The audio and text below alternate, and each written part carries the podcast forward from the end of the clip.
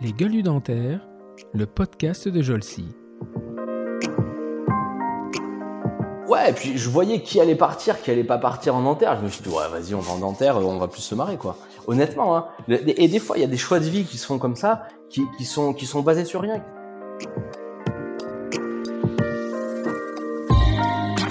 Comprendre, c'est que la médecine de montagne et la médecine de haute montagne, enfin, la médecine d'altitude, on va dire, euh, l'objectif, c'est d'abord de sauver les gens, des gens qui sont dans une situation d'urgence extrême, d'urgence vitale la plupart du temps, soit des urgences traumatiques, soit des urgences liées à l'altitude.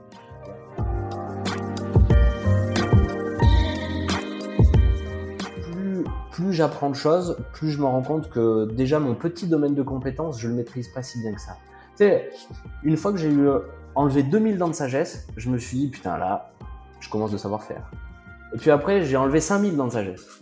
Et je me suis dit, mais en fait, quand j'étais à 2000 dents de sagesse, j'étais nul. Et quand je serai à 20 000 dents de sagesse, eh ben encore évolué, j'aurais encore progressé.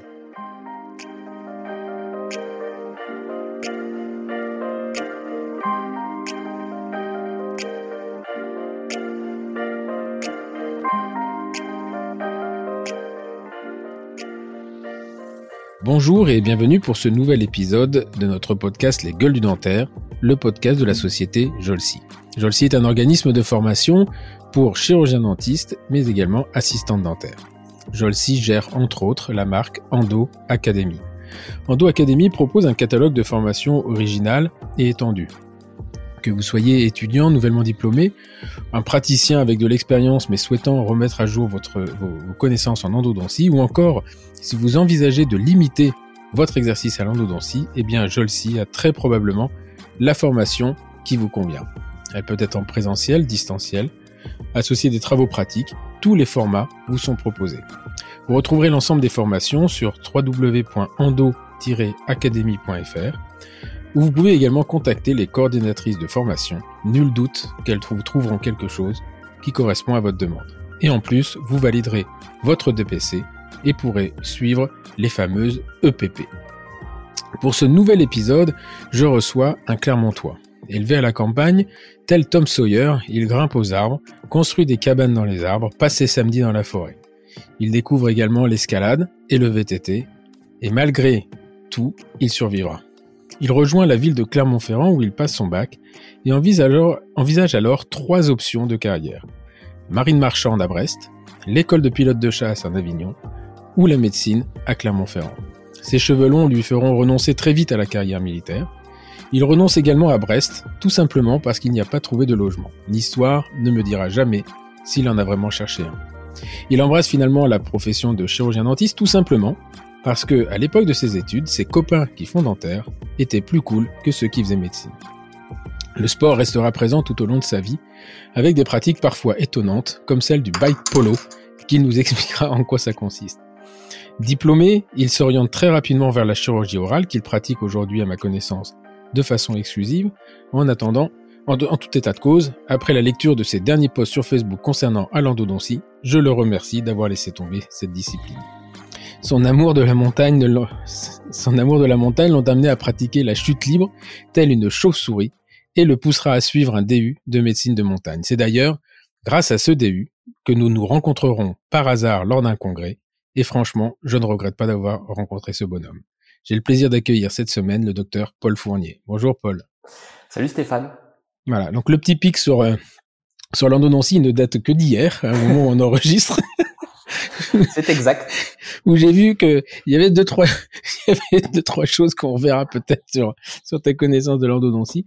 Mais euh, euh, donc ce qui m'a confirmé que tu étais bien un chirurgien oral, puisque euh, la conception de l'endodontie par la chirurgie orale, mais c'est pas c'est pas une critique d'ailleurs, c'est que euh, les endodontistes concernent que considèrent que le problème vient de la dent et les chirurgiens considèrent que le problème est dans l'os. Voilà. Et euh, notre interface qui s'appelle le foramen va faire que on va pouvoir avoir des divergences, mais ce n'est pas très très grave. Pour, reprendre un peu l'histoire, en fait, c'est qu'il y a, c'est sur une dentiste de France, il y a une, il consoeur qui, qui, a posé une question qui apparaissait effectivement un petit peu étonnante au premier abord, et euh, il s'avère qu'elle s'est faite pourrir, que c'était l'enfer. Et, et, j'ai essayé, j'ai pas trouvé ça très cool de, de la part de, de, certains de nos confrères. Et, et l'idée justement, c'était de se dire que bah, peut-être que finalement son mode de raisonnement était pas si stupide que ça et qu'on pouvait essayer de trouver du sens dans tout ça et c'était plus ça le sens euh, de, de mon message, le sens de ma réflexion. en fait, je l'ai, en fait, je l'ai très très bien compris. En fait, pour euh, parce que au moment où on va, ce podcast sera diffusé, le, le post sera remonté et, sera mort dans les dans les ténèbres, dans la pénombre des, réseaux sociaux. En fait, tout simplement, c'est une, une, une qui est vraiment très euh, très gentiment vient poser une question. Évidemment, elle se fait défoncer par par les, les spécialistes les spécialistes de la dentisterie sur un un, forum, enfin sur un groupe de discussion dont on connaît euh, la gentillesse et, la bienveillance. Et en fait, elle avait fait un bridge sur Dents Vivante et euh, bon, il y a eu une nécrose dessous et je crois qu'elle a paniqué parce que l'armature de bridge était en zircone. Effectivement, c'est très difficile de repasser par une zircone et donc elle demandait si on pouvait faire la chirurgie. Voilà, on est suivi une discussion où chacun y allait de son truc. Euh, donc ça m'a fait rire. Mais il y avait quand même deux trois trucs où tu intervenais et tu me disais mais tu me dis c'est pas parce qu'il y a une lésion qu'il y a forcément une infection. Là, il faudrait quand même qu'on rediscute. ah c'est pas, parce que c'est pas parce qu'il y, a une infection qu'il y a quelque chose. Enfin bref, le sujet n'est pas là. Mais euh, de toute façon, voilà, je pense que euh, dans ce contexte-là, il n'y a, y a, pas de bonne solution. Le mieux, c'est de tout déposer plutôt que de passer à travers ou probablement les choses. Enfin bref, peu importe. Non, je reviens, je effectivement, c'est la, la, la, euh, zircone, c'était la zircone qui lui faisait peur en fait. C'est une vraie C'est vrai que ça risque d'un peu tout exploser. Au pire, il y a rien de très grave dans cette prise en charge, ah, si ce n'est qu'il y a du travail à faire. Mais il faut pouvoir faire le bridge, sinon c'est pas non plus dans euh, Je reviens juste sur la chirurale. Moi, c'est euh, c'est effectivement mon activité. Euh, mon J'ai deux activités aujourd'hui une activité à Clermont-Ferrand où j'ai vraiment une activité de chir exclu où j'ai j'ai même pas d'alginate. Et euh, j'ai une activité au fin fond de la Haute-Loire mais on en parlera un petit peu tout à l'heure euh, qui c'est un peu le c'est un peu le fil de ma vie euh, cet endroit-là. Et euh, j'y vais euh, j'y vais deux jours par semaine aujourd'hui et j'ai une activité qui est très fortement chirurgicale mais pas exclusivement parce que c'est pas possible c'est pas possible dans ce contexte-là d'avoir une activité de chir exclu parce que les, les, les patients et, la vie médicale locale fait qu'à un moment il faut quand même savoir faire autre chose. Et moi j'ai pas la qualif de chiroral aujourd'hui et je pense que je la demanderai jamais parce que administrativement c'est un truc que je trouve un peu bizarre, mais euh, peu importe. Ok, mais c'est intéressant parce qu'on va on va revenir euh, on va revenir là-dessus, mais euh, alors avant de commencer, bah, je vais te demander cet exercice qui est très apprécié par tous ceux que je, je reçois, c'est-à-dire il va falloir te présenter. Qui est Paul Fournier, présenté par Paul Fournier lui-même? Alors dans la vraie vie, euh, des fois on est on est amené à répondre à cette question et j'aime bien mentir à, à ce sujet-là parce que je trouve que c'est toujours un peu bizarre d'être dentiste et il y a, y a, tout un tout un corpus d'idées qui est associé à cette profession dans, dans la tête des gens. Et des fois c'est plus simple d'être euh, euh j'ai deux options. Soit je suis brancardier au CHU soit euh, soit en fait j'ai fait une, une, spécialité de biologie et je suis et, et, voilà. Et j'ai déjà dit à des gens que j'étais un grand spécialiste du brocoli. Quand ils m'ont demandé qui est qui tu es dans, dans des euh, voilà dans des contextes où tu connais pas les gens, tu t'inventes une vie. Et pilote de rallye, des trucs comme ça, ça, ça me permet de ça me permet d'être plus à l'aise avec moi-même et dans le regard des gens. Et des fois, tu te rends compte que en réalité, euh, tu sais, quand t'es dentiste, il y a une espèce de espèce de truc un peu crispant qui se passe. Mmh. Les gens s'imaginent que que que tu roules en Lamborghini et que tu fais souffrir des gens toute la journée. Bref, quand, il, quand, quand, il te, quand il ne te montre pas euh, leur fameuse couronne sur la, la, la 27. la 27, savoir si elle a bien été faite. Parce qu'il a quand même payé cher, alors il ouais, bien que tu me dises si elle a bien été faite. Donc voilà, pour, pour être pour être à l'aise avec ça, je mens souvent. Euh, sinon, euh, si je devais me présenter pour de vrai, euh, je pense pas que ça soit ma profession qui me définisse seulement. Je pense que c'est juste une partie de qui je suis, une partie importante, c'est vrai. Euh, moi aujourd'hui, je suis installé au milieu de la France. Euh, j'ai une activité chirurgicale parce que parce que ça me plaît, parce que c'est ça qui m'a le plus passionné dans, dans la profession que j'ai appris petit à petit. Et, euh, et à côté de cette activité euh, chirurgicale, j'ai plein d'autres activités extérieures, on va dire, qui font euh, tout autant partie de ma vie, de ma personnalité. Et, euh, et puis et puis voilà. Alors justement, cette deuxième partie est alors outre le fait que j'avais on a assez sympathisé à ce fameux congrès à Valmorel. Euh, le dernier jour, tu avais fait une présentation sur euh, la prise en charge des, euh, des en haute montagne, enfin des accidents de haute montagne. Parce que tu as fait un DU de médecine de montagne, c'est ça L'intitulé c'est DU de médecine de montagne, mais dans les faits c'est un DU dont la problématique principale est l'hypoxie, et, et, donc effectivement c'est un DU qui s'adresse à la haute montagne. Moi je m'étais intéressé. Mais qui est pas qui est pas destiné aux médecins. Alors qui est destiné normalement aux médecins, qui est destiné normalement aux médecins, qui est même destiné principalement aux médecins urgentistes en général et aux médecins qui ont la volonté de de, de partir en expédition avec des experts euh, pour encadrer médicalement des expéditions, euh, souvent dans, dans des terrains éloignés, typiquement l'Himalaya en fait. D'accord. Et euh, c'est un DU qui est euh, qui existe plus, dans lequel euh, j'ai bossé un petit peu après, euh, qui est basé à Bobigny, qui était basé à Bobigny. Et c'est pratique pour aller faire les stages. Exactement. du coup, ils avaient, en fait, ils ont un partenariat avec l'école nationale de ski et d'alpinisme de Chamonix, l'ENSA. Et donc c'était la double casquette avec le côté universitaire à Paris et le côté plutôt technique à Chamonix. Et euh, ce DU-là, du coup, il, il, forme des gens à encadrer des expéditions. Et euh, dans les faits, le mec qui gérait ça, qui est le professeur Richalet, qui est parti à la retraite maintenant, qui est un mec extraordinaire, euh, lui, en fait, il voulait remplir son DU d'abord, et puis il était prêt à prendre des profils différents, en fait.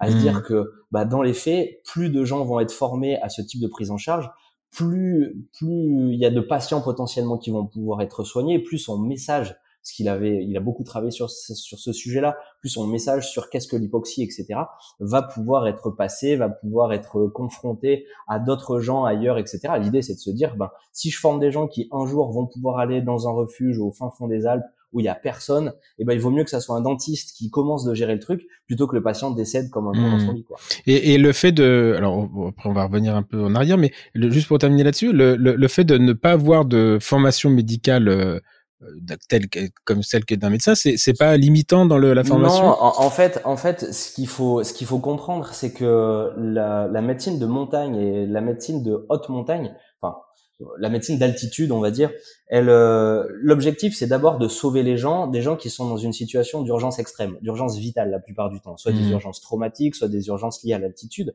Et à ce moment-là, les prises en charge, elles sont extrêmement simples. L'idée, en fait, c'est d'abord de sauver la vie du mec, et de le redescendre le plus rapidement possible et si possible en un seul morceau. Dans les faits, en fait, c'est plutôt d'avoir des bons réflexes, de savoir euh, à quel moment on va caissonner un patient et à quel moment on va dire à son collègue avec qui on est parti faire euh, des 4000 dans les Alpes, là mec tu déconnes, il est temps de rentrer maintenant. Mmh. L'idée c'est pas de on n'est pas dans de l'histologie, on n'est pas dans une prise en charge physiologique du patient sur le long terme. On est à un moment donné, qu'est-ce que je fais pour sauver la vie de mon pote? Mmh. Et le, le, ok. Et là, et tu l'as fait en quelle année ce début? C'est un DU que j'ai dû faire de mémoire en 2015. D'accord, oui, ok, 7 ans. Et euh, tu le, tu maintiens à jour? Tu, tu, tu fais des missions maintenant, enfin des. Euh, Alors non, en fait, si tu veux, le moi derrière ensuite, euh, on en a pas mal parlé ensemble. Ils ont rapidement su que j'étais dentiste, bien sûr. On en a discuté et moi à Clermont, on avait pris en charge pas mal de militaires qui partaient parce qu'il y a un régiment juste à côté de juste à côté de l'université pas mal de militaires qui prenaient, euh, qui venaient nous voir pour enlever de dents de sagesse, pour des machins, pour des trucs, et qui allaient partir euh, à l'étranger ensuite. Et, euh, et, moi, je savais que la problématique dentaire était quelque chose de majeur dans les terrains hostiles, si tu veux. Hmm. J'en avais parlé avec eux, et effectivement, dans leur expérience eux aussi, ils ont été emmerdés à tout un tas de reprises par des problématiques dentaires. Et les médecins sont pas du tout formés en fait, ils hmm. savent pas combien de dents on a, ni vraiment où sont les prémolaires en fait. Hmm. Donc on en a discuté ensemble. Moi, c'est une problématique que je connaissais bien. Et du coup, j'y suis retourné ensuite chaque année pour leur faire un petit topo sur les dents, euh, les dents en expé et comment essayer de pas avoir d'ennui et faire en sorte que le médecin qui encadre une expédition puisse justement euh, valider un chèque dentaire avec chaque participant pour être sûr qu'il soit pas embêté quoi mmh. et leur dire mmh. bah si vous faites ça il faut si vous partez pendant tant de temps il faut faire tel ou tel type d'acte etc etc et c'est vrai que encore dernièrement, j'ai été confronté il y a pas très longtemps. Il y a une assistante euh, avec qui est à la retraite maintenant, avec laquelle je bossais, qui euh, qui est partie pendant trois semaines faire un trek, euh, un trek au Tibet, mais un truc très simple, enfin vraiment une, promenade.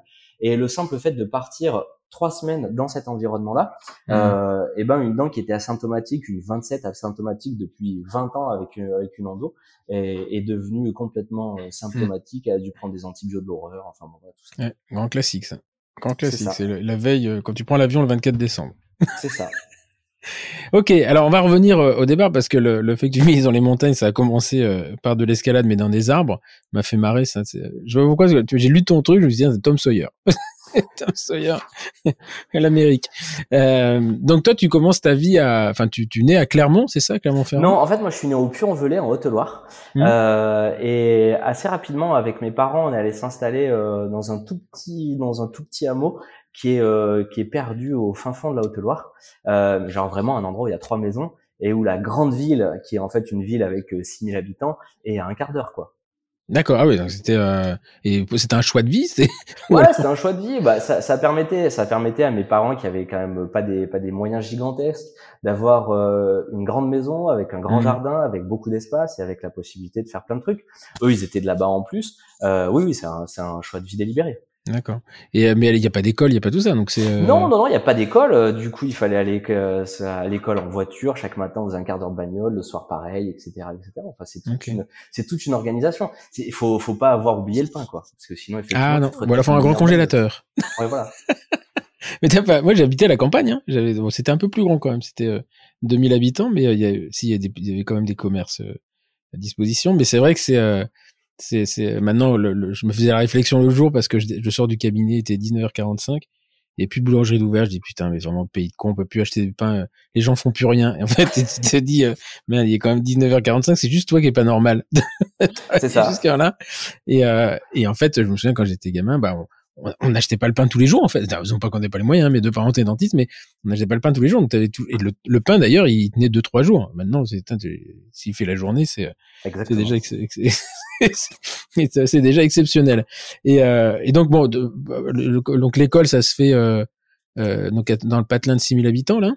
Ouais, euh, oui, oui. Alors en fait, tu sais, c'est une école où t'as, as toutes les classes en même temps. L'instit, il a trois classes à la fois. Euh, c'est, euh, voilà, c'était, c'était toute une aventure effectivement. Mais pour moi, c'est euh, quand t'es petit, tu te rends pas trop compte de ce contexte-là parce que pour toi, tout est normal en fait. Tu c'est ton mmh, mmh. univers du quotidien, il y a pas de souci. et effectivement, c'était avec le recul, je me rends compte qu'il y avait, il y avait un isolement et une grande ruralité. Et, et tu vois, justement, je pense que je pense qu'en fait, plein de trucs dont on va parler tout à l'heure se sont un peu construits à ce moment-là parce que c'est vrai qu'on était, ah, euh, on était super isolés. Hmm. Et je pense que, tu vois, de 0 à 10 ans, j'ai vécu dans ce contexte avant que mes parents se séparent et que, et que j'aille habiter dans une, proche de Clermont. Et, euh, et je pense que, tu vois, tout est, euh, tous les trucs que tu vois qui te font un peu rêver quand t'es petit, tu vois, il y avait, on, on habitait en fait sous un entraînement de, de l'armée de l'air, tu sais, il y avait tout le temps les hmm. chasseurs qui passaient hmm. au-dessus de chez nous.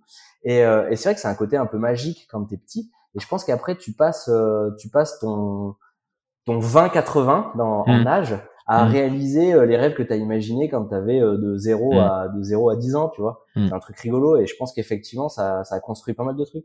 Que si dit habiter dans un hameau fin fond de la campagne et avoir des avions de chasse qui se passent au-dessus de la, tête toutes les 5 minutes, je suis pas sûr que ça m'aurait fait rire. Pas toutes les 5 minutes, mais mais oui oui, il y a, y, a, y a une il y a de l'activité, ouais. Il y a de l'activité là-bas. Ok. Et donc, euh, euh le, le, collège, tu pars à Clermont ou c'est toujours... En fait, mes, euh, euh, mes parents se séparent.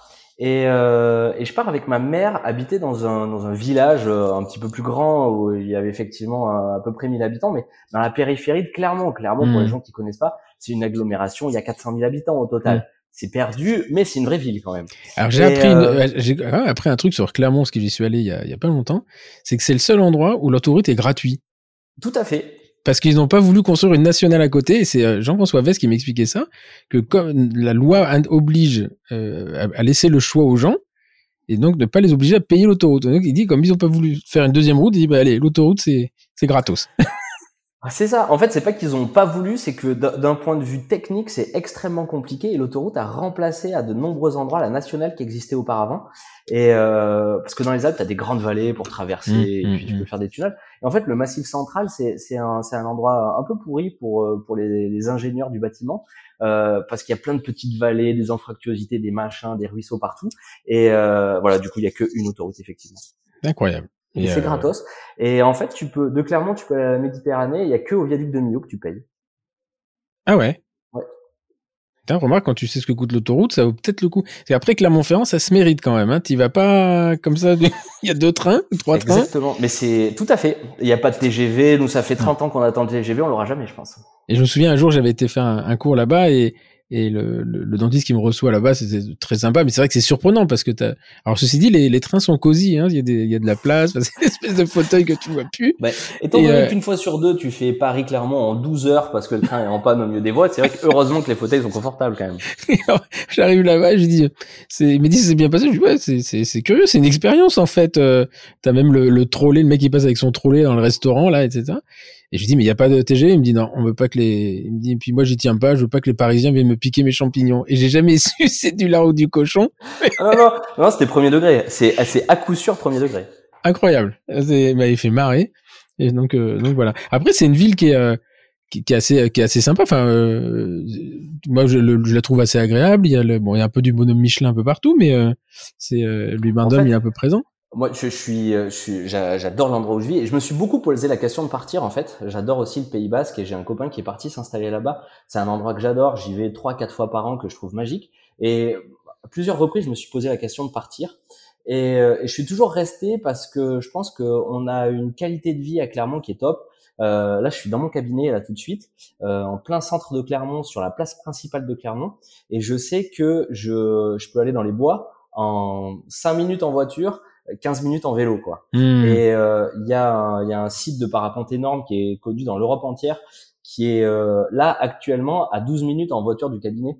D'accord. Donc c'est c'est euh, voilà quand tu habites dans une très grande agglomération, si tu veux un petit peu sortir, il te faut c'est une hmm. expédition. Là en fait à la sortie du câble, c'est à 19h, tu as envie d'aller faire un tour de parapente, hmm. c'est possible quoi. Oui, il y a des trucs surprenants. Le tram, il va pas à la gare, par exemple. C'est parce que ça sert, ça sert à rien. en fait, en fait, tout est surprenant. Il y, a, il y, a, tout un tas de trucs qui sont qui sont complètement incroyables ici. Mm. Ouais. Le tram ne va pas à la gare, la gestion des transports en commun est, est incroyable. C'est c'est une ville où euh, il, il n'y a pas de piste cyclable, par exemple. Ça n'existe pas. Ils ont dessiné des vélos au milieu de la route en disant la piste cyclable, c'est là, débrouillez-vous. Et bonne chance, messieurs. Quand, quand tu commences à voir des ah, c'est l'autoroute, mais euh, là faut pas y aller, même si c'est gratos. Bref. Donc tu euh, euh, là tu fais ton collège donc là la, donc tu restes quand même à la, à la campagne quoi. Es Ouais je reste quand même à la campagne effectivement. Et euh, donc moi je suis mon j'ai un collège euh, pas très loin de chez moi finalement. On fait on fait genre 20 minutes de bus pour y aller. Et c'est surtout le lycée où, où, je vais vraiment à Clermont à la grande ville. Mmh. en vérité Clermont c'est à c'est mon bled à 20-25 minutes en voiture.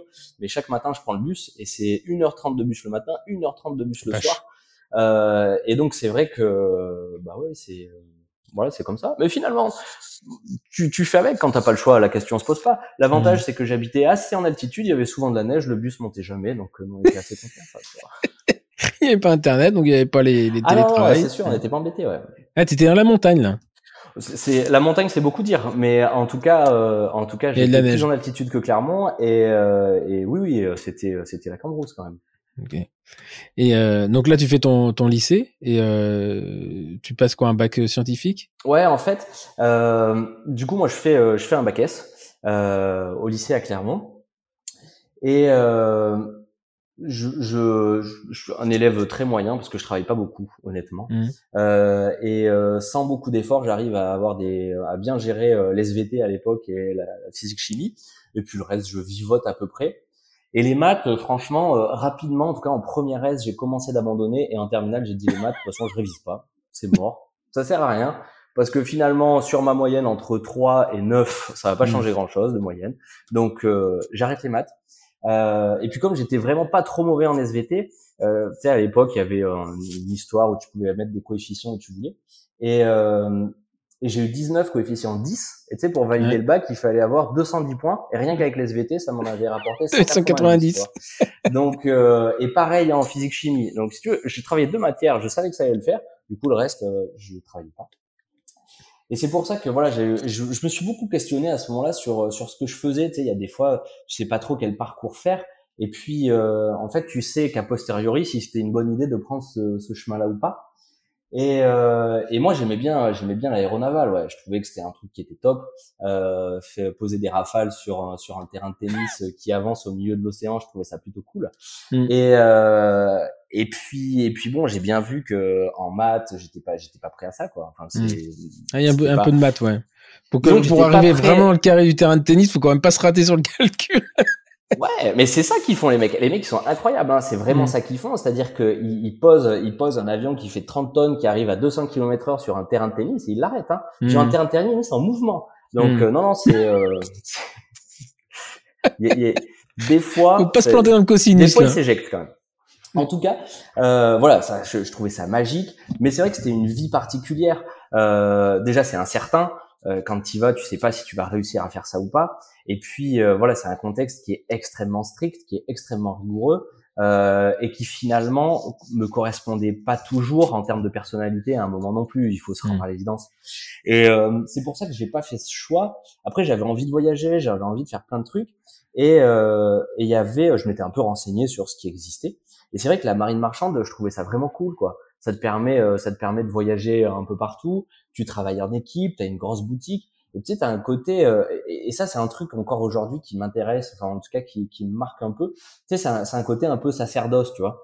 T'es sur ton bateau, tu dois gérer la ligne. C'est comme, euh, tu sais, c'est comme Saint-Exupéry quand le courrier devait passer, quoi. T'as cette espèce de Mhm. côté un petit peu coûte que coûte, avec euh, avec un peu la mission qui te dépasse, qui est plus grande que toi. Et, et je trouvais que ce côté-là, dans la marine marchande, était vraiment intéressant. Et, euh, tout à l'heure, tu disais à Brest, c'est à Saint-Malo en fait, mais ça n'a pas beaucoup d'importance. Et euh, et puis c'était compliqué à mettre en œuvre. Honnêtement, c'était compliqué à mettre en œuvre. C'était loin. Je savais pas trop comment fallait faire pour y aller. Je m'étais renseigné, j'avais regardé, j'avais, j'en avais parlé avec la conseillère de d'orientation, etc., etc. Et puis en fait, euh, putain, je savais pas trop quoi. Et je je me décidais pas. Et je passe le bac. Mm. J'ai mon bac. Et euh, je me dis bon, qu'est-ce que je fais l'année prochaine finalement? Et genre euh, fin juillet quoi. Et je suis à fin juillet, c'était chaud quoi. Donc je me suis dit non, est-ce qu'on va faire? On va aller en médecine à Clermont, ça ira très bien. C'est juste à côté de chez toi, t'as des potes qui vont faire ça, ça va être cool. Euh, allons en médecine. Mm. Et puis là, tu sais, il y y y a des prépas normalement. Tu sais, il y a des prépas mhm. médecine. Mais Moi, ça n'existait pas à l'époque. Ça s'appelle des écuries. Ils appellent ça des écuries. Ok, bah c'était encore des encore des prépas euh, quand euh, quand, quand j'avais 18 ans. Mm. Et euh, bon, toutes les prépas top étaient évidemment euh, complets, bookés, machin. Mais en plus, j'ai eu 13-0-0 au bac, donc autant te dire que Mm. j'étais pas le meilleur candidat pour avoir en médecine du premier coup. Donc les meilleurs, euh, les meilleurs prépas te drop. Et puis il restait une place dans, dans une des pires, je pense. Mm. Et euh, du coup, j'y suis allé. J'y suis allé. Et euh, et en fait, j'ai passé une bonne première année de médecine. Euh, alors, tu sais, à chaque fois, tu dis oui a posteriori. En fait, c'était l'horreur et tu, tu Mhm, retiens que mhm. le bon. Mais euh, mais pas vraiment. Mais honnêtement, je pense pas. Euh, J'étais avec des potes. C'était la première fois que je partais vraiment de chez moi euh, pendant pendant des semaines. Euh, putain, on était bien quoi. Enfin, tu vois, Mhm. c'était c'était euh, c'était encore plus la liberté. J'étais vraiment bien là-bas. On travaillait, c'est sûr. Il y avait beaucoup d'apprentissage, mais bon, ça se fait. T'étais tout le temps en groupe. C'était quand même vachement sympa. Et puis, euh, putain, à l'époque, j'y repense. J'avais oublié ce détail. Mon beau-père, qui n'est plus, enfin, euh, était psychiatre et il avait un cabinet de consultation euh, dans le centre-ville de Clermont. Mm. Et euh, comme je savais pas trop si ça allait bien se passer, pas bien se passer, médecine et tout, j'ai dit non. Ce qu'on ce qu'on a fait, c'est que genre j'avais un lit de camp dans son cabinet de psychiatre, centre-ville de Clermont, tu vois. Pas de douche, pas de cuisine. Donc à côté du lit de camp, j'avais mis un micro-ondes, tu vois. Mhm. Et j'avais pris un abonnement à la piscine municipale pour aller me doucher. Donc grosse première année, tu vois, c'était. Et euh, donc je, je me faisais, euh, je me faisais des plats euh, réchauffés au micro-ondes et, et du thé au micro-ondes chaque matin. Et donc j'a- j'allais en médecine et, et je finis, euh, je finis par l'avoir finalement. Mm. De la Par première ou deuxième t'es redoublé Du premier coup, Premier coup? Du premier coup, euh, je travaillais avec des mecs qui étaient des machines, hein, tu vois. euh, Eux, ils Mm. ont fini dans le dans le top 15 et moi j'étais euh, 190. Et euh, j'étais juste, on savait pas si j'allais avoir médecine ou dentaire. Tu sais, j'étais juste à à celui où tu as peut-être le choix, t'as peut-être pas le choix, quoi. Mm. Et puis là, je suis allé. euh, donc mon père était psychiatre, il connaissait plein de dentistes, il connaissait plein de médecins. J'en ai parlé un petit peu à tout le monde. Et puis, euh, bah, les dentistes, honnêtement, euh, enfin, tu vois, ils, ils- ils- leur vie avait l'air mieux, quoi Mm. honnêtement, faut pas se raconter d'histoire. Euh, les mecs, ils travaillaient moins, euh, ils faisaient des trucs plus cool, ils avaient des VTT vachement mieux que les médecins. Donc, je me suis dit, putain, c'est ça qu'il faut que je fasse, quoi. Et puis non, la- la- ça c'est ça c'est un peu la blague, mais la vérité, c'était que j'aurais adoré aller en médecine, mais si j'allais en médecine, c'était d'abord pour faire, euh, je voulais être le médecin d'hélico. Mm. Tu vois, le mec qui se fait dropper de la falaise pour pouvoir aller sauver le mec et tout. Et euh, il y avait il y a vachement d'incertitudes. Hon- Honnêtement, tu peux très bien finir euh, à faire euh, santé publique à Montluçon, tu vois. Mm. Et, et là, pour le coup, ça m'intéressait nettement moins. Mm. En allant en dentaire, j'avais la certitude de ce que j'allais vraiment faire à la fin. Ouais. Et ça, je trouvais ça intéressant. Moi, j'ai toujours fait des maquettes, des machins, j'ai toujours bricolé, fabriqué des arcs avec euh, des, des troncs qu'on coupait, ce genre de trucs. Et je me suis dit, putain, mais dentaire, euh, bon, ça, ça me correspond euh, d'un point de vue manuel, ça me plaisait bien. C'est pour ça que je pars en dentaire. Ok. Et, Voilà. parce que les copains, euh, dans ton truc, tu me mets parce que les copains étaient quand même vachement plus sympas. Ouais, et puis je voyais qui allait partir, qui allait pas partir en dentaire. Je me suis dit, ouais, vas-y, on va en dentaire, on va plus se marrer, quoi. Mm. Honnêtement, hein. Et des fois, il y a des choix de vie qui se font comme ça, qui, qui sont, qui sont basés sur rien, qui sont basés sur le, sur le feeling de l'instant. Mm, Mais je pense mm. que c'est important aussi d'écouter ces moments-là. Et euh, voilà, j'ai fonctionné de cette manière et j'étais satisfait de fonctionner de cette manière. Ok. Quand j'arrive en... Et, là, et donc là, le, le- parce que euh, euh, oui, il y a, il y a une fac dentaire à Clermont, donc c'est, euh, en fait, c'est, c'est à côté de la fac de médecine, enfin, c'est au même endroit ou c'est euh, À l'époque, c'était non mais en plus euh, la, la fac de médecine à Clermont, elle est sur le sur le gros sur le gros pôle euh, médical sur euh, sur le CHU et la fac dentaire à l'époque, c'était un bâtiment ultra centre, hyper bien situé avec euh, terrasse panoramique sur le toit, vue sur non mais tu sais les dentistes de la fac aussi, s'étaient mis bien, ils avaient choisi le meilleur bâtiment, centre-ville, tous les restos à côté, tous les bistrots, tous les machins, alors que sinon tu étais obligé de prendre le bus et de partir au bout du monde. Mais elle, elle a bougé là, là parce que maintenant, moi, j'y suis allé, elle est au bout du bout quand même. Hein. Là maintenant, effectivement, depuis, en fait, quand je suis parti, le, la fac a déménagé parce qu'on était dans des locaux qui avaient donné, qui avaient été donnés genre par les sœurs au XVIIe siècle. Donc euh, bon, il est arrivé un moment où effectivement il a fallu évoluer et depuis une dizaine d'années, euh, la fac de Clermont est effectivement en périphérie. Mais le, le centre de soins, il était pas là. Parce que euh, Si, moi, si, je me le- Ah oui centre de soins était centre-ville. Le centre de soins, le, le côté euh, hospitalier et le côté universitaire étaient dans un bâtiment à part de tout le reste centre-ville. Ah, je me souviens, alors je me souviens de, l'université parce que j'avais été faire une formation là-bas. Je me souviens d'une rentrée, il y avait une porte en bois là, je sais pas. Enfin, c'était euh, c'est assez vieillot. Et après, j'y suis retourné quelques années après. Et il y avait effectivement cette espèce de, de... maintenant c'est un truc très euh, très moderne. euh, avec des miroirs là ou je sais pas quoi euh, Ouais. le, le centre de soins il est hyper lumineux je me souviens de ça je sais pas pourquoi euh, des, Tout, tout à fait, ouais. des puits de lumière donc c'était assez joliment fait ouais. et euh, et donc tu rentres euh, la fac dentaire donc entre fabriquer des arcs et faire des dents il y avait quand même un Et en fait, non mais le premier truc, c'est que tu sais, normalement t'as un stage actif entre, pas un Mhm. stage actif, t'as un stage euh, infirmier Hum, hum, entre euh, la première année de médecine et la deuxième année de dentaire. Évidemment, je sais pas, je, j'y vais pas à la réunion pour, euh, j'ai aucune idée de ce que je, de ce que je faisais, j'avais oublié, j'y vais pas. Et euh, je suis catastrophé, euh, je vais voir la responsable de la scolarité en disant putain, j'étais pas là à la réunion du choix des stages, qu'est-ce qui reste quoi? Et elle me dit ben tout a clairement été pris, il vous reste euh, urgence à Brioude. Je dis putain urgence à Brioude, mais c'est exactement ça que je voulais, parfait. Parce que mon père, euh, mon père habite toujours là-bas. à Brioude Et, euh, où euh, alors Brioude faut nous faut alors, me le situer, Brioude, quoi. c'est un- c'est à une heure de Clermont. d'accord C'est une ville de quelques milliers d'habitants. C'est la sous-préfecture de la Haute-Loire. Et euh, voilà, c'est euh, c'est euh, tu prends l'autoroute justement pour aller directement jusqu'à Brioude. Il y a 60 bornes. Et, euh, et donc c'est une petite sous-préf euh, de, de province. Et là-bas, il y a un service d'urgence euh, où ils font tout quoi. C'est les vraies urgences. Et euh, il y a un stage infirmier là-bas de un mois, je crois, ou quatre semaines. d'accord Et, Ah ouais, euh, cool. Enfin, finalement donc, tu euh, ça- ta punition euh, Ma punition était vachement bien, quoi. J'étais, c'est ça que je voulais. Et j'arrive là-bas et les mecs me disent, écoute, toi, tu vas faire dentaire, franchement, euh, faire le, tu normalement, d'abord, t'es soignant, première semaine, puis infirmier, puis, enfin, bref. Et euh, les médecins me disent, écoute, franchement, euh, de, de changer les pansements à des vieilles, ça va pas t'intéresser. Ce que tu vas Mm. faire plutôt, c'est que tu vas venir avec nous. Et quand il y a une mission du SAMU 43, bah, tu porteras les bouteilles d'oxygène, les défibrillateurs, les machins, ça, ça va être marrant, quoi. Et, et là, et là, là, c'est la cour des miracles. Là, je me suis vachement amusé. Et puis, c'était mon premier rapport aux soins et mon premier rapport vraiment avec les gens de la vraie vie. Tu sais, où, où, où tu es dans le soin avec les gens, où, où tu as des gens qui ont besoin de toi pour de vrai. Et, et c'est vrai que putain, tu te rends compte de trucs durs, tu te rends compte Mm. que globalement, euh, pour plein de gens, la vie est beaucoup plus difficile que pour toi.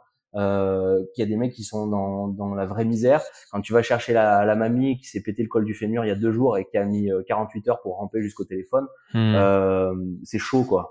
hum, Quand hum. tu vois le mec, euh, on, on avait euh, des mecs ivres morts euh, qui s'étaient explosé le front contre la table du bistrot dans un bassin minier qui a par là-bas où vraiment il y a une misère sociale terrible. euh, bah tu sais quand quand t'arrives, t'as 18 ans, ça, ça marque vachement quoi. Et Hmm. c'était mon, mon premier rapport aux soins et euh, et ça voilà ça m'a beaucoup intéressé. J'ai trouvé Et ça violent. Et à l'issue de ça, t'as pas, t'a- t'avais regretté de ne pas prendre dentaire ou non C'était un passage. euh, Non, ça- oui, si, si, ça m'a plu, ça m'a plu. Je me suis dit, ouais, ça va être cool. Effectivement, c'est quelque chose qui aurait pu, euh, qui aurait pu m'intéresser. Mais, euh, mais bon, comme je connaissais pas bien le monde dentaire, euh, j'étais Mm. aussi, euh, j'étais aussi prêt à découvrir autre chose et à me dire, bah, ça se trouve ce que je vais faire, ça va quand même être vachement bien aussi. hmm, J'avais pas de regrets à ce moment-là. Ok. Et donc, ton premier TP, parce que là, tu découvres quand même. c'est- Ouais, c'est un premier TP, je découvre. Je tombe sur un prof qui, qui est devenu, euh, un- enfin, c'est un mec euh, pour qui j'ai toujours énormément de respect, qui a, qui a la retraite maintenant, qui s'a- qui s'appelle Maurice Morenas, qui est un, qui est un professeur biomatériaux, un mec très austère euh, de premier abord, et euh, genre le mec qui vient à la fac en costume avec une cravate et une moustache, quoi. Hmm. Et euh, c'est mon premier contact avec l'université. Et le mec, on devait faire à, à l'empreinte avec de l'alginate d'une balle de ping-pong et la couler en plâtre derrière. Et le mec, il dit, vous démerdez, vous démerdez, vous débrouillez. Moi, je veux un truc nickel. Il faut le faire en urgence, quoi. Et, euh, et pas, et débrouillez-vous. Il te donne pas de technique. Hmm. Et justement, c'est ça qui était vachement intéressant. Et je me suis dit, putain, ça, ça, ça me plaît vachement. J'ai bien fait de prendre ça. Ça va être le feu, quoi. Et euh, bon, voilà, on fait ce genre de truc. Pas facile la balle de ping-pong, hein Eh ben ouais, parce qu'en fait, à un moment, il faut voir à quel moment tu vas découper ton alginate pour sortir le truc. Il faut qu'après ton alginate il se déforme pas. Donc euh, non. Et, et en fait, ce truc-là, moi, je m'en suis servi euh, beaucoup plus tard parce que j'ai fait de la prothèse maxillofaciale à l'université ensuite. Et, euh, et, et Maurice m'a appris plein de trucs Hmm. euh, dans ce contexte-là, dans cette manière de dire, bah, c'est, il faut que tu réfléchisses toi-même aux problèmes qui se qui s'imposent à toi. Hmm. Et euh, non, j'ai j'ai trouvé ça passionnant. Et moi, je suis arrivé à l'université.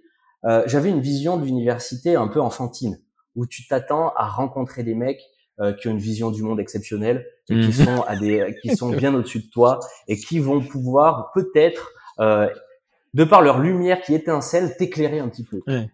Et, ouais. je me suis rendu compte que c'était pas exactement ça en vérité. Non, c'est pas tout à fait ça. Je confirme, c'est pas tout à fait ça. Après, pareil, ta deuxième TP, euh, TP, euh, tu sais, d'anate dentaire. Euh, et on devait sculpter dans du plâtre, parce qu'il y a des mecs qui faisaient des allergies au savon, alors c'était pas Mm. bien. On devait sculpter dans du plâtre euh, une canine.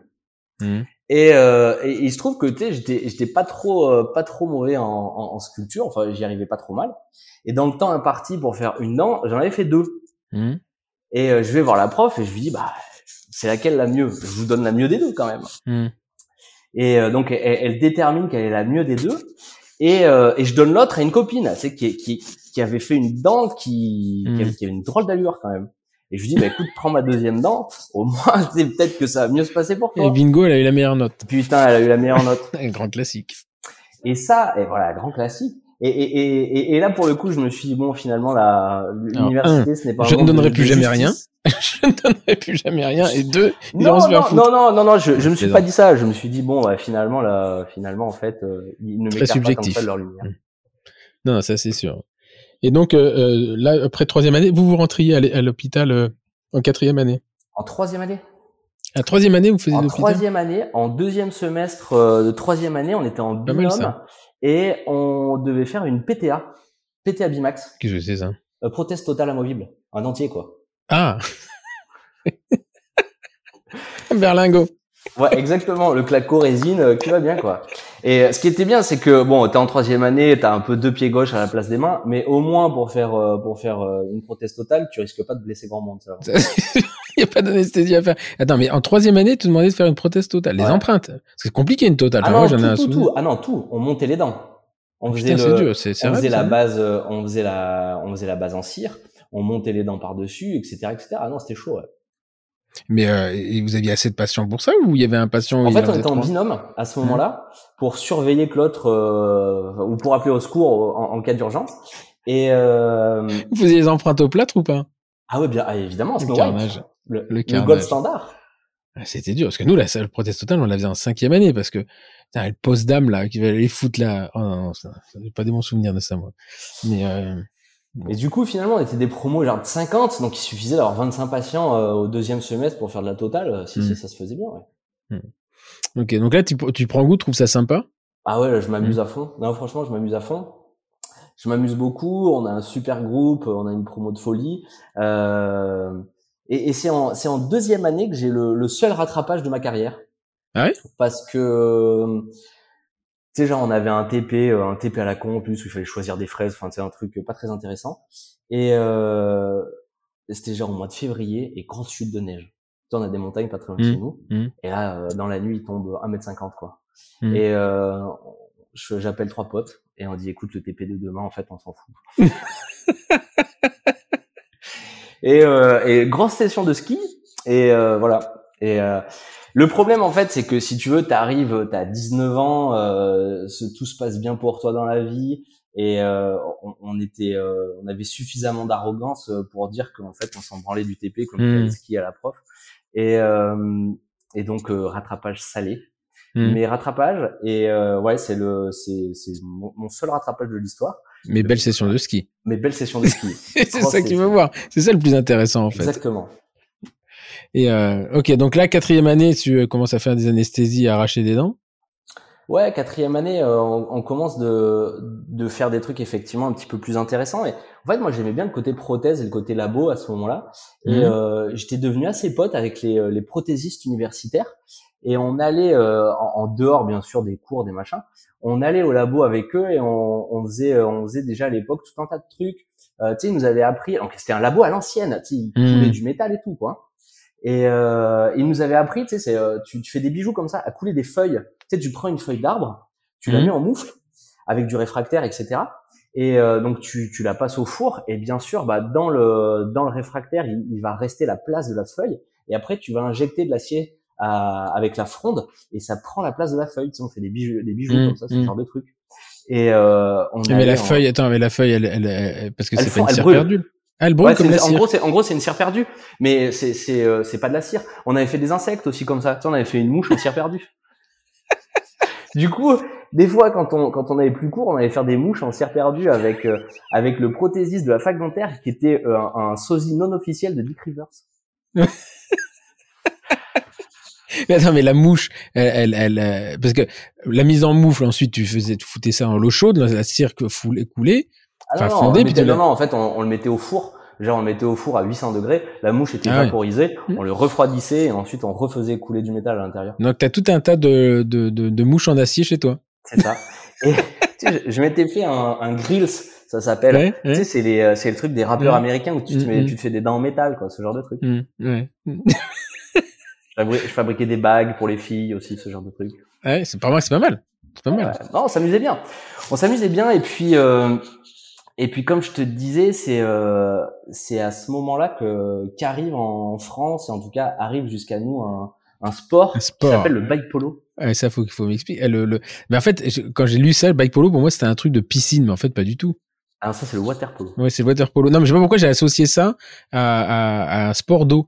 Mais euh, ouais, c'est comme le horse polo, mais en, en bike. Exactement. En fait, c'est un, c'est, un sport urbain, c'est un truc un peu corps qui, qui vient euh, qui vient notamment des US et qui était euh, qui était à l'époque euh, pas mal développé. Alors, je te parle de 2000 euh, 2008, quelque chose comme Mm, ça, mm. qui commençait de se développer en Angleterre et, euh, et le matériel n'existait pas, le sport n'existait pas, il n'y avait pas de fédération, il n'y avait personne qui faisait ça. Et on, on avait vu ça sur internet et avec quelques potes, on se dit putain mais faut faut qu'on essaye quoi. Alors, on achète euh, on achète des vélos à Emmaüs, on se Mhm. branche un petit peu sur comment ça se passe et en fait le principe c'est de jouer au polo comme du horse Mhm, polo mhm. mais sur des vélos. Et donc, c'est avec un ballon avec des, des anses, comme le, le polo. euh, non, en fait c'est c'est c'est avec une balle comme la Ah comme oui, non, je confonds de- avec le, le horse foot, moi. Le, ça, le horse ball. Ouais, non, non. Ça, c'est En du fait, c'est vraiment une balle dure, comme Mhm. euh, comme de de hockey urbain. Et Mais si tu veux, vélo. on t'as un maillet. Tu dois jamais poser le pied par terre. C'est des équipes de 3 contre 3 et tu dois du coup ben, mettre dans la cage de l'adversaire euh, la balle. Et euh, la seule règle, c'est qu'il faut pas poser le pied par terre. Après, Putain. tout est autorisé. Avec un vélo de chez Maus, ça doit pas être facile. Et avec un voilà. Et, et puis le, le matériel à l'époque n'existait pas. Et c'est ça qui était magique à ce moment-là. Et, et- et c'était hyper intéressant. C'était qu'on a développé euh, à l'échelle internationale, petit à petit, dans notre coin, en communiquant les uns avec les autres, sur quel est le matériel qui va bien pour pratiquer et développer ce sport qu'on connaissait pas. Et euh, donc on prenait des, euh, des bâtons de ski. on, volait des tubes de gaz sur les chantiers, c'est des gros tubes noirs, Mhm. on le coupait en tronçons de 15 cm qu'on attachait au bout du bâton de ski, et ça nous faisait notre maillet en fait. Étant un- un- une, grosse balle de, de, de tennis au bout pour, euh, pour pouvoir s'appuyer avec le poignet. Et on avait mis des, euh, des roues pleines, tu sais, on- avec des morceaux de plastique, on remplissait complètement les roues pour que la balle puisse pas passer à Ah travers les roues, Mhm. arracher les rayons, quoi. Et en fait, en allant au bike polo un soir, avec mon vélo avec des roues pleines, il y avait un vent d'enfer. Et là, je tombe, je tombe et je me fais mal au poignet, quoi. Mhm. Je me fais mal au poignet et euh, putain, je vais pas. Bon, je continue le truc et putain, c'était dur, j'avais mal quand même. Et le lendemain, j'étais en cinquième année et le lendemain, je vais au bloc. J'étais en, je faisais partie du module d'implanto. C'était un module, euh, un module à la mode euh, à ce moment-là. Enfin, c'était le truc un Mhm. peu euh, bien qu'il fallait faire, quoi. Et euh, on était cinq ou six par an. On avait beaucoup plus de taf que les autres. Enfin, ça représentait un gros volume horaire. Et on allait au bloc. euh, genre moi, c'était euh, tous les jeudis, je passais ma journée au bloc, quoi. Mhm. Et là, impossible de mettre les gants. Impossible. J'avais super mal et l'infirmière, elle me dit, putain, t'es con, il y a un problème quand même. Et, euh, et je vais voir, euh, je vais voir un mec euh, qui était euh, chirurgien, enfin, qui est toujours chirurgien de la main, un mec qui est une référence à Clermont, parce qu'il y a un gros pôle de chirurgie de la main à Mhm. Clermont. Le mec qui me dit, écoute, sur le scanner, c'est pas cassé, ça a l'air bien aller. Euh, mais bon, dans le doute, on va quand même te mettre une attelle, parce que, euh, voilà, t'as mal, etc. Et puis, euh, on va pas l'enlever trop tôt, cette attelle, tu vas la garder un bon moment, quoi. Et avec la telle, t'as impossible de rien faire. Attelle, poignet droit, qu'est-ce que Mhm. tu, à l'époque, en cinquième année, c'était compliqué de, de travailler. Et donc euh, à ce moment-là, je dis, euh, enfin chaque matin, je me dis bon bah comme je suis arrêté, que je peux plus rien faire, euh, je vais aller en implanto tous les jours. Je vais faire que ça. Je vais faire que du bloc, que du bloc, que du bloc. Et, euh, et je faisais des photos. Et je passais beaucoup de temps là-bas. Et c'est déjà quelque chose qui m'intéressait, qui m'intéressait beaucoup d'un point de vue technique, d'un point de vue intellectuel. Et, euh, et puis petit à petit, bah, j'ai appris plein de trucs en fait. Tu sais, quand Mhm. tu passes du temps. Mais c'était un bloc, euh, c'était euh, quand tu dis au bloc, c'était des de la chirurgie implantaire, enfin limitée à de, à de la dentisterie, ou t'avais déjà des des des, gré- des gré- c'était de la chirurgie maxillofaciale avec des grosses réhabilitations. C'était les deux. C'était les deux. les deux, On, faisait les deux. Ouais. J'allais, j'allais une demi-journée par semaine aussi sous AG avec avec un des enseignants. Et euh, non, du coup, je me suis un peu imposé, mais euh, enfin, je me suis totalement imposé. Mhm. Et euh, mais je m'entendais bien avec l'équipe, ça se passait bien. Et du coup, euh, ils étaient ravis aussi qu'on puisse iconographier chaque cas. Et donc, euh, donc j'ai passé beaucoup de temps avec eux et je me suis bien amusé. Et, et c'est là où, où j'ai compris euh, plein de techniques, plein de machins. Enfin, j'ai vu vraiment beaucoup de choses à ce moment-là. Et je me suis dit, putain, ça, ça, ça m'intéresse quoi. Ça, c'est vraiment cool. Et puis, Parce que là, on est, on est en quelle année là? Euh, bah, je devais être en cinquième année. J'ai, je suis sorti en 2012, donc ça devait être en 2010. 2010, 2011. Mais euh, et à ce moment-là, alors, moi j'ai du mal à me rendre compte à quel point on était la- l'implantologie. C'était euh, c'était pas c'était pas démystifié comme maintenant parce qu'il y a eu ça, ça a mis Non. du temps. à- Non, non, ça, ça- non, non, c'était, c'est- effectivement, c'était moins développé qu'aujourd'hui. Il y avait moins de praticiens qui en faisaient, et euh, c'était l'époque où, euh, où vraiment les, les grands bridges en mise en charge immédiate commençaient Mm. vraiment de se Mm, faire euh, mm. un peu partout, alors qu'à l'époque c'était quand même extrêmement, euh, enfin c'était réservé à quelques praticiens. Et, euh, et moi j'ai vu beaucoup de ça. J'ai vu beaucoup de beaucoup de grosses greffes, beaucoup de sinus, beaucoup de greffes en imposition euh, et beaucoup de mise en charge immédiate. ouais. Ok. Et donc là, donc des cinquièmes, il y avait, oui, il y avait six ans euh, euh, à ce moment-là. Donc tu, euh, tout de suite, t'as as une appétence pour la chirurgie. Mais tu penses que si tu t'étais pas cassé le poignet à ce moment-là, t'aurais eu le. Eh ben, en, le même en fait, parcours? je, je sais pas, mais je pense que quand même c'est un élément déclencheur où en tout cas je me suis dit, euh, ben, j'aimais bien cet univers un peu magique du bloc. Hmm. Tu vois, c'est un univers particulier. Le, le temps s'arrête un peu quand t'opères. Tu sais, il y, a, il y a un côté, euh, il y a un côté où tu te focalises vraiment. Euh, où, où, tu sais, il y a des mecs qui ont, qui ont fait des IRM fonctionnels euh, dans ce genre de contexte-là. Tu sais, t'as un fonctionnement, euh, un fonctionnement cérébral même qui est particulier. T'es hyper concentré sur ce que tu fais. Le temps n'existe plus. Mm. L'espace autour du bloc n'existe plus non plus. Tu sais, tu t'engages quand même. Euh, et, et moi, ce côté-là, ça m'a plu Hmm. où, où le patient il vient de voir, c'est extrêmement anxiogène pour le patient. C'est c'est terrible. Et, Bah, euh, c'est double anxiogène parce que tu vas dans un établissement de soins et en plus t'es soulagé. Et en fait, la notion d'anesthésie générale euh, augmente le stress parce que tu c'est marrant quand euh, le- la seule chirurgie que je fais c'est la chirurgie endo et euh, quand j'explique aux gens, aux gens on fait une petite chirurgie, on ouvre là, etc. Et la première question qui dit mais ça se fait là ou au bloc? Et tu sens que le fait que ça, ça se, non non ça se fait là. Ah bon, là c'est beaucoup moins. Bon, ils viennent pas en sifflotant, mais tu sens vraiment que euh, associent la gravité, ce qui est faux d'ailleurs, parce que pourrait très bien faire de la chirurgie endo sous âgé, mais ils associent la gravité de leur pathologie ou de leur problème au fait que ce soit sous anesthésie locale ou anesthésie générale. Tout à fait, ouais. Et, et, moi, justement, tu vois, pouvoir accompagner les gens dans ce contexte-là, je trouvais que tu, tu développais avec les gens une relation complètement différente de celle que tu vas développer avec tes patients dans le cadre de l'omnipratique stricte. Mmh, et, mmh. Euh, et la, la, la, relation est peut-être un peu plus forte. Disons que c'est pas pareil. Et, mmh. euh, et cette relation avec les gens-là, elle m'a plu. Euh, le côté euh, le côté technique m'a vachement intéressé aussi. C'est un, un, peu magique quand même la, la reconstruction. Puis t'es pas euh, seul en fait. C'est différent. Toi, c'est euh, quand tu quand es dans un blog, t'as. Enfin, je sais pas. Tu peux vraiment te concentrer sur ce qui est ton métier. Tout à fait. Euh, quand t'es en, non, en chirurgie, j'ai toujours, euh, j'en fais, j'en fais, j'en fais régulièrement. J'en fais tous les. À chaque fois, une journée de travail, j'ai au moins une chirurgie, mais t'as toujours le truc. Tu, voilà, tu dis si ça se passe mal. Tu vois, je, je au cabinet, je regarde toujours les régulièrement, pas assez d'ailleurs, mais euh, la trousse de secours, si elle est à jour, c'est le, je sais pas, il y a un truc euh, qui est associé à la chirurgie. Au moins, tu es au bloc, tu dis, si ça se passe mal, bah, pas mon problème, quoi. Celui de l'anesthésie ou celui du. Je sais pas comment expliquer exact. ça. Non, mais c'est tout à fait vrai. Et moi, c'est ce qui m'intéressait. Et c'est aussi pour ça que j'ai voulu très rapidement développer une activité privée sous anesthésie générale dans une clinique. Parce qu'en fait, tu te rends compte que tu peux te focaliser sur ta relation avec le patient et sur ton acte technique. Hmm. Et les annexes, le côté administratif, le côté, les autres côtés techniques qui ne relèvent pas vraiment de ta spécialité, tu les éludes complètement. Et en hmm. fait, c'est c'est un confort, euh, c'est un confort moral, un confort personnel qui est énorme. C'est hyper, hmm. euh, enfin, moi j'adore ça. Hmm. Mais avant d'en arriver là, donc là tu, tu, tu passes ta sixième année, tu vas, euh, tu fais ton ta, ta thèse, tu l'as fait déjà en chirurgie, je pense. Ouais, je fais euh, je fais ma thèse euh, ma thèse en, en implanto du coup, et on fait un protocole de mise en charge immédiate sur des mini implants pour tenir des prothèses totales.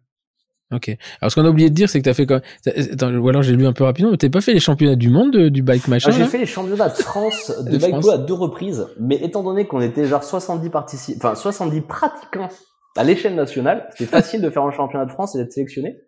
Il y a même un mec, euh, un mec qui est, qui est un designer qui est super connu aujourd'hui, qui participait euh, lui aussi et qui nous avait fait euh, à chacun, à chaque participant, un t-shirt que j'ai toujours avec marqué "Je pratique le bike polo au niveau national". Donc 70 participants, 65 à Clermont. Ils ont fait le championnat de France à ah Clermont. non, on était vraiment, c'était les intermittents du spectacle. Hmm. Et puis, euh, et puis après, euh, après le, le, sport justement, le bike polo, c'est, euh, standardisé, on va dire. Euh, il y a des industriels qui ont commencé. Faire la, enfin, je, je suis allé voir sur internet quand même, mais euh, pendant que tu me parlais, et effectivement, ça s'appelle le polo à bicyclette sur Wikipédia. Il faut voir les mecs, hein, c'est ouais, enfin et c'est marrant parce qu'ils font ça sur des. Je pensais qu'il y a des vélos spécifiques ou. Euh... Maintenant, il y a pas mal de vélos spécifiques ouais, qui ont été. des guidons. Euh... En fait, il... il, y a une photo là. Le, monsieur, vaut mieux pas qu'il tombe. Mais euh, ouais, t'as une espèce de, de maillet là. C'est euh, c'est marrant. Hein. Marrant. ça s'est développé beaucoup maintenant ou pas? Une grille. Euh, ouais, ça c'est pas. Enfin, c'est pas très développé, mais c'est un, un sport confidentiel, mais qui au petit à petit a été rattaché quand même à la fédération de, de vélo.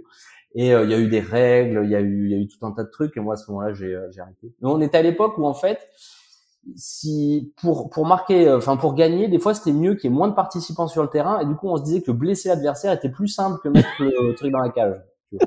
Donc, euh, en fait, tu fais tomber les mecs et après tu tout seul. Mmh, ouais. Et là, ça existe toujours. Enfin, ça existe toujours. ça existe toujours. Moi, je participe plus du tout à ce genre de truc, mais ça existe toujours. Ouais. ouais. Ok.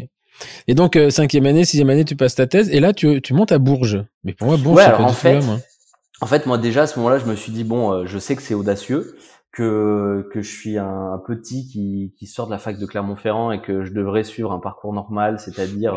Tu fais pas l'internat, par contre, hein?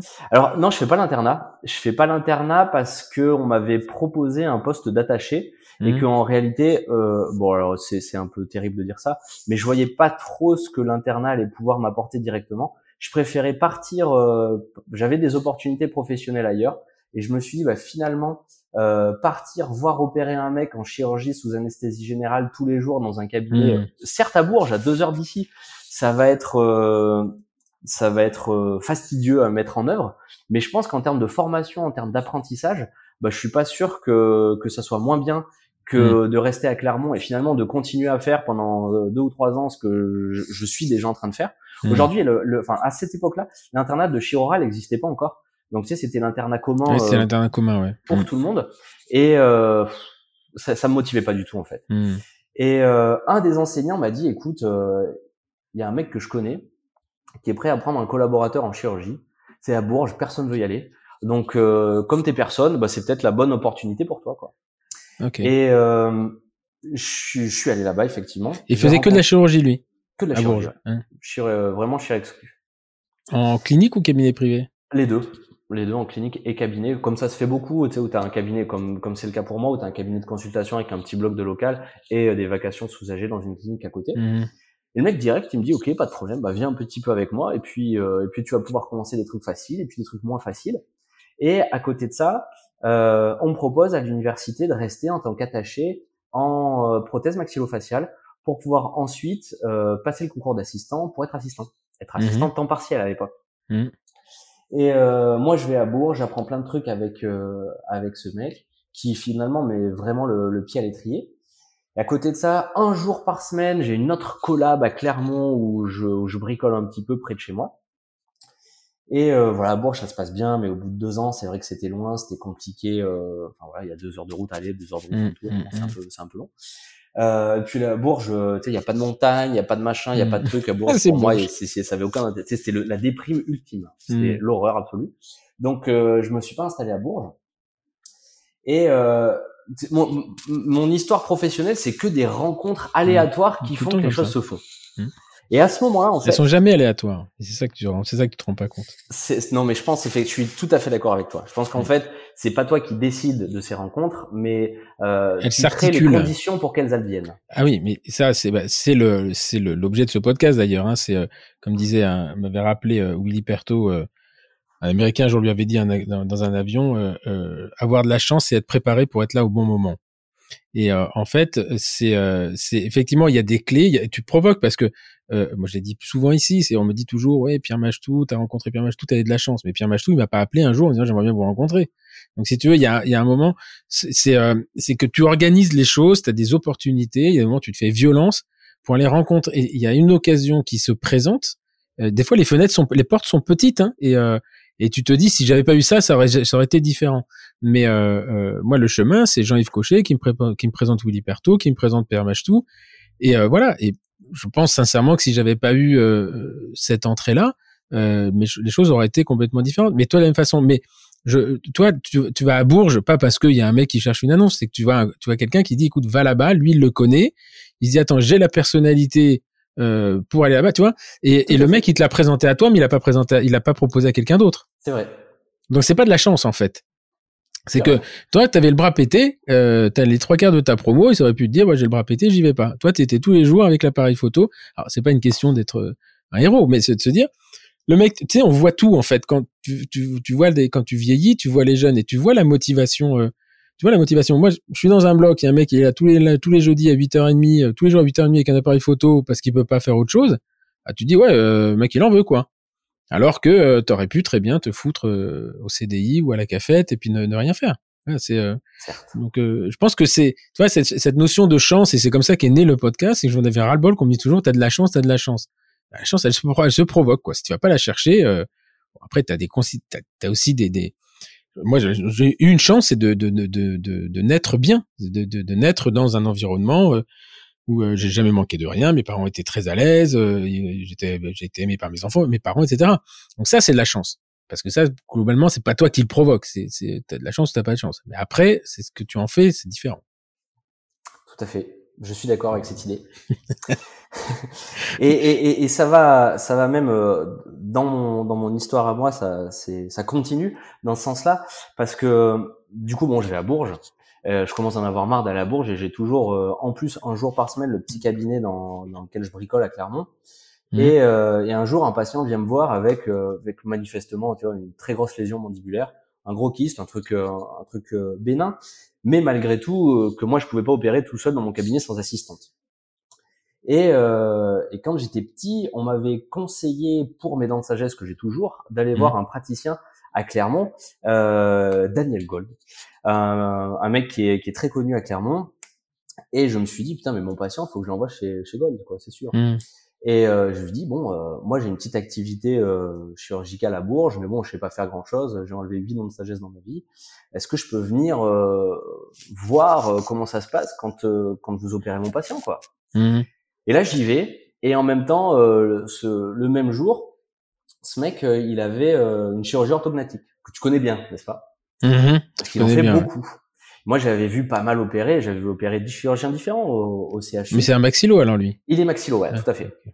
Je vais euh, donc j'avais l'habitude de voir des gens opérer. Et je vais voir ce mec et je me dis ce mec là, il opère pas comme les autres. il est il est meilleur quand même. Après, ce, ce alors j'ai je, je travaille plus avec lui aujourd'hui, mais on, on va on va y revenir. Mais c'est un mec pour qui j'ai j'ai euh, enfin, je lui dois énormément. J'ai Mm. j'ai beaucoup d'admiration pour lui. Et euh, des fois il est insupportable, mais c'est un mec magique Mhm. honnêtement, enfin, tu vois, c'est un mec qui part tellement dans tous les sens que des fois, c'est vrai qu'il est difficile à suivre, mais c'est un Mm. mec qui est, euh, c'est un, un mec exceptionnel en tout cas. Et euh, donc Daniel, je le vois opérer, je le vois opérer mon patient, et puis euh, putain, c'était bien quoi. Et je lui dis mais euh, vous opérez tous les mardis? Il dit oui tous les mardis. Je dis bah pff, ça vous gêne si je suis là mardi prochain Et en fait, euh, et en fait, euh, j'y suis allé tous les mardis, Mhm. tous, tous, tous, tous, tous, pendant au moins deux ans. Et euh, au bout d'un moment, Daniel, il me dit bon, écoute, euh, tu sais faire ci, tu sais faire ça, t'as vu euh, 100 ostéos avec moi, euh, tu veux pas venir? Viens travailler, viens travailler avec moi à la clinique. Mhm. Et donc, il me propose, et, et c'est inespéré pour moi. Et du coup, je quitte Bourges pour Daniel en m'installant. Euh, tu sais, on avait fait une petite SCM tous les deux, moi dentiste, lui maxillo.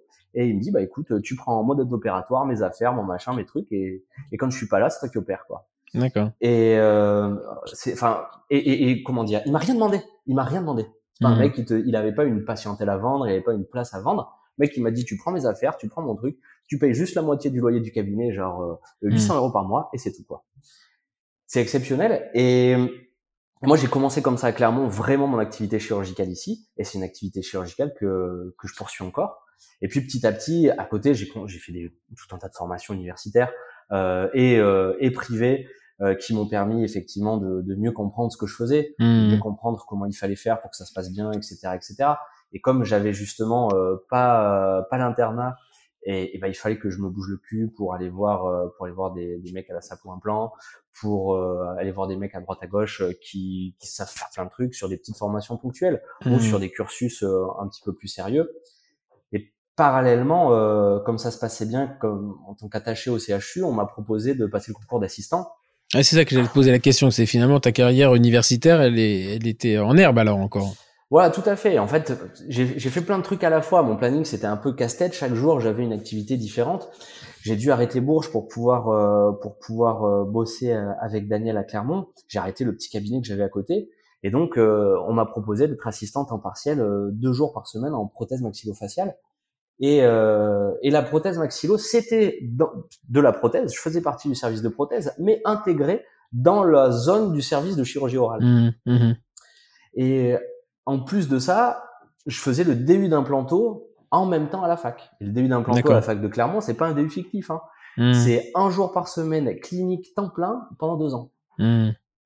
Donc, euh, Mhm. tu passes beaucoup de temps. Et, euh, et donc, euh, je me retrouvais trois jours par semaine à l'université à faire un peu de la chirurgie, un peu de la prothèse maxillofaciale. Et là, pareil, j'ai fait un, un DU de, de, chi- de carcinologie maxillo à Paris à- avec euh, avec Chloé Bertolus et toute son Ah oui, équipe elle a pitié. à la Pitié Salpêtrière. Mm. Et là, pareil, encore une fois, je, je Elle prenait des dentistes, elle?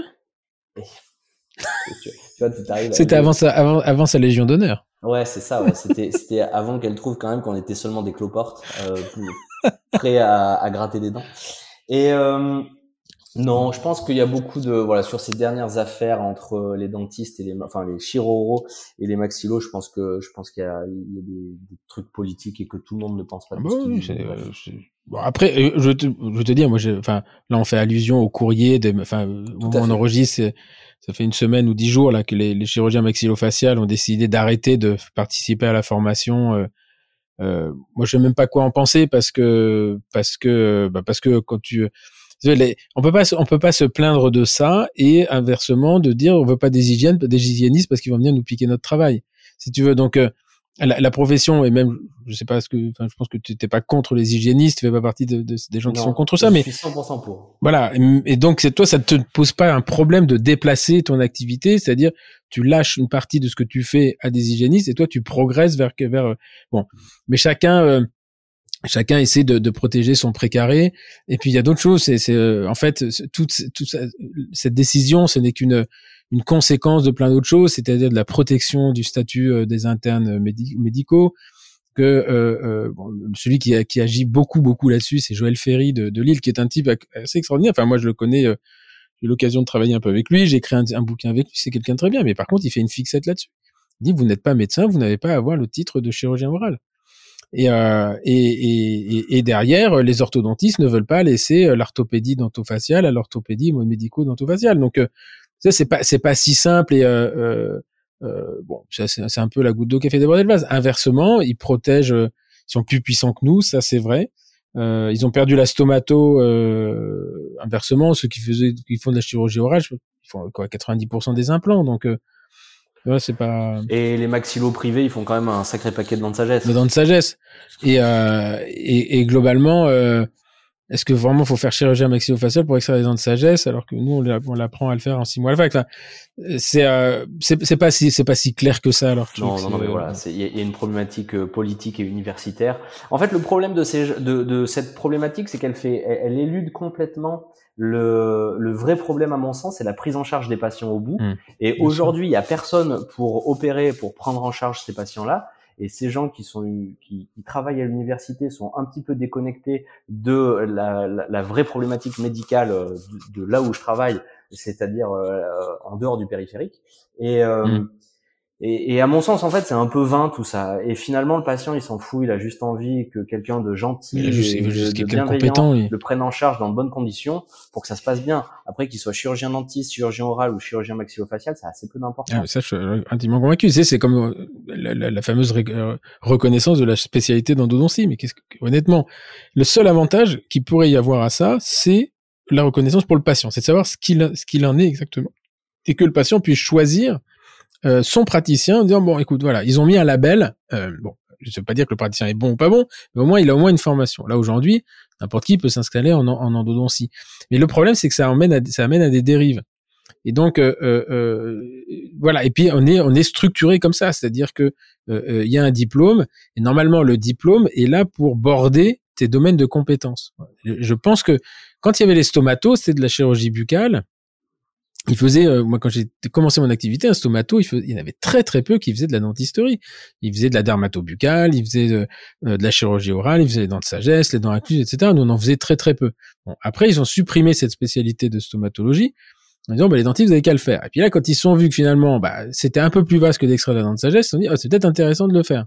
Voilà. Donc, euh, euh de la même façon que les, les, ORL et les maxillos sont pas d'accord sur leur, euh, leur, la limite de leurs compétences. Hein. Mais tout à fait. Et en fait, mais je pense justement que le fond du problème c'est ça. Pour euh, en toute franchise, pour avoir travaillé avec toutes ces spécialités, c'est qu'en réalité, tu te rends compte que le, le, domaine de compétences des ORL est devenu plus grand. Ils ont fait de la chirurgie, de la, ils sont plus ORL, ils sont chirurgiens mmh. de la tête et du cou. Mmh. Et ils font de la plastique, ils font effectivement des chirurgies orthognatiques dans, dans le cadre des apnées, etc., etc. Et en réalité, le domaine de compétences exclusif de la maxillo n'existe mm. plus. C'est-à-dire qu'ils se sont fait tondre d'un côté par les dentistes, tondre de l'autre par les ORL, mm. et cette spécialité qui est née avec la Première Guerre mondiale et les gueules cassées, elle risque de disparaître avec euh, la ceinture de sécurité et les voitures automatiques, où en fait plus personne n'aura vraiment besoin d'un maxillo. Et c'est pas grave. C'est une évolution normale de, de la médecine, de la société. Mmh. C'est une, une, une, spécialité qui a 100 ans finalement. Euh, bah, peut-être qu'aujourd'hui, elle est moins adaptée à la réalité de la médecine en France et que c'est une spécialité qui va disparaître. Et c'est mmh. pas grave. En non, fait, pas grave. Euh, ils feront autre chose. C'est là, mais la, la, effectivement, le, ils ont perdu, les médecins ont perdu la stomatologie. Il y avait des stomatologues où les mecs, ils étaient, euh, euh, et puis ils ont un deuxième problème, c'est que les stomatos, ne peuvent pas euh, revendre un, euh, ou ne peuvent pas comment dire, peuvent pas prendre un remplaçant qui est dentiste par exemple. C'est ça. Truc de fou. Donc si tu veux, ils à force de vouloir se protéger, ils ont scié la branche sur laquelle ils étaient assis. à côté de moi, il y a un, un, un, un chirurgien maxillo, enfin maxillofacial, oui. il se reconnaîtra s'il m'écoute. Et, il a un très gros cabinet d'ortho. Il m'a dit mais moi c'est l'enfer. Je ne peux pas prendre un remplaçant ou un collaborateur dentiste parce que je suis médecin. Donc il m'a dit en fait mon cabinet il vaut rien. Ils vont rien. C'est un truc de fou. Hein. Et oui. Donc il est en train de faire un master dentaire en Suisse. Il m'a dit, j'étais vacciné, je vais finir dentiste pour pouvoir vendre mon cabinet. Non, mais on en est là, quoi. On en est là. C'est un truc de. mais ça, c'est euh, inversement. Je me souviens que moi, quand je vivais en Angleterre, euh, les les maxillos, ils faisaient médecine et dentaire. Ils récupéraient ah, trois ans de dentaire. Et c'est vachement, c'est vachement pertinent, je trouve, comme cursus. Mmh. Par contre, tu pouvais pas l'intégrer dans l'autre sens. De mémoire. Tu étais obligé d'être euh, d'abord euh, euh, médecin et ensuite dentiste. Parce qu'il y a aussi ça, si tu veux, c'est que les mecs ils disent putain, nous on s'est passé le concours de l'internat de médecine, blablabla, blablabla. Bla, et derrière, ah, on se retrouve avec des. Ça va, c'est pas non plus les mines de sel en Birmanie. Hein. non, inversement, tu l'as dit tout à l'heure toi-même qu'au début, tu n'avais pas fait ça pour pas connaître cette sélection-là. Donc, euh, vrai, tu peux aussi comprendre que les mecs à la fin, tu sais, c'est comme l'éternel débat. On a passé le P1, la PACES. Euh, ceux qui viennent de Roumanie, ils ont pas passé. Bon, alors, ça reste des humains. et... chacun, chacun son parcours. Et effectivement, quand les choses changent au cours de ta vie, et eh ben, il y a des moments où telle ou telle décision va être plus ou moins juste pour telle ou telle personne. Enfin, ça va. On, non, non, je, je, suis tout à fait d'accord. Et, et, mais c'est assez marrant hein, parce que là, je faisais passer les entretiens pour les. Enfin, les entretiens, c'est une discussion pour les gens qui, qui nous rejoignent pour l'advance class. Et euh, souvent, euh, je leur demande plus par curiosité en disant vous êtes diplômé de quelle année, quelle université? Et il y a toujours un petit frein pour ceux qui. Je dis mais attendez, moi je m'en fous. Vous pouvez être... Au moins, si vous avez fait vos études à Madrid, vous êtes marré quoi. c'est quand même mieux à sympa. et, et, tu vois, paradoxalement, je trouve que je trouve que au contraire, les jeunes praticiens qui viennent, euh, qui qui sortent de pour avoir fait des formations en hypnose, en machin, à droite à gauche, dans, dans des domaines vachement différents. Les praticiens qui viennent en disant putain moi j'ai fait mes études à, au Portugal, à Madrid ou je sais pas où, le mec il arrive, il vient, il vient de sortir ses études et il arrive, il est modeste en disant écoutez mm. les gars moi je sais pas trop faire et du coup bah j'ai besoin de me former donc je vais mm. faire telle mm. formation, telle formation. Alors que tu vois t'as des mecs qui sortent de l'université à Paris et qui instantanément se prennent pour des vedettes.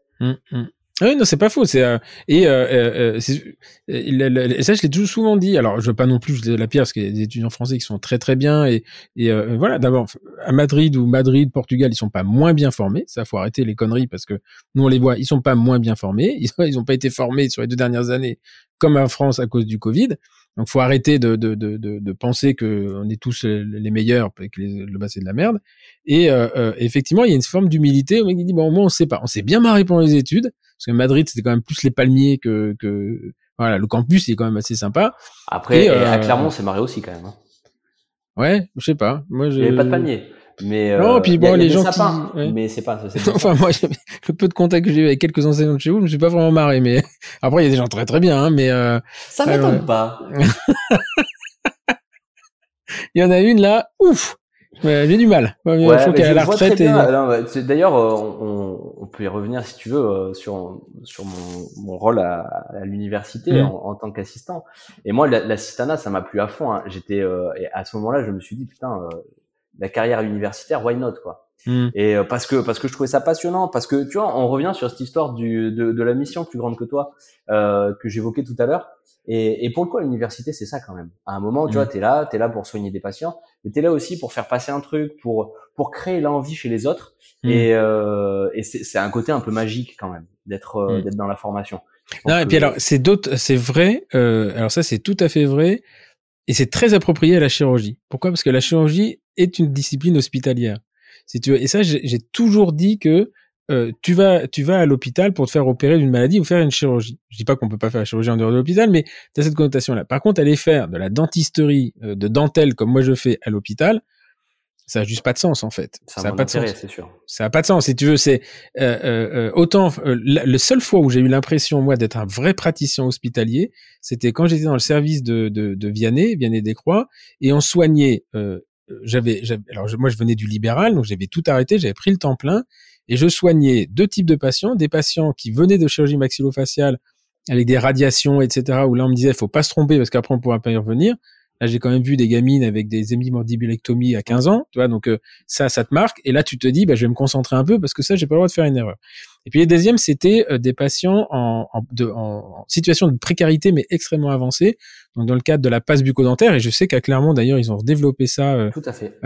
ils ont des soins dentaires, des soins d'endodontie sous avec un, un Syrien qui est très sympa d'ailleurs que j'ai j'ai rencontré. Il y a le docteur Munoz aussi qui, qui s'occupe de ça, qui est top. Ouais. Et, euh, et franchement, euh, voilà. Et c'est à ce moment-là où je me suis dit bon bah ça, tu vois, je, je fais de la, de la dentisterie, de l'endodontie en milieu hospitalier, Et ça a du sens pour moi. Ça n'avait aucun sens de prendre un exercice privé, de prendre 700 balles pour faire un retraitement.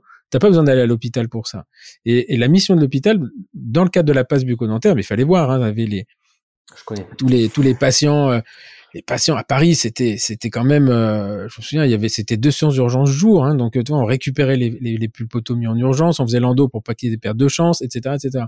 Et c'est la seule fois où j'ai trouvé, mais très rapidement, si tu veux, le la spécificité de notre exercice, elle le rend quasiment impossible à l'exercer en dentaire, autre que la chirurgie, parce que le besoin de matériel qui est très spécifique et très qui évolue très très vite n'est pas approprié à, à l'organisation de l'hôpital. quoi. C'est ça qui est dommage.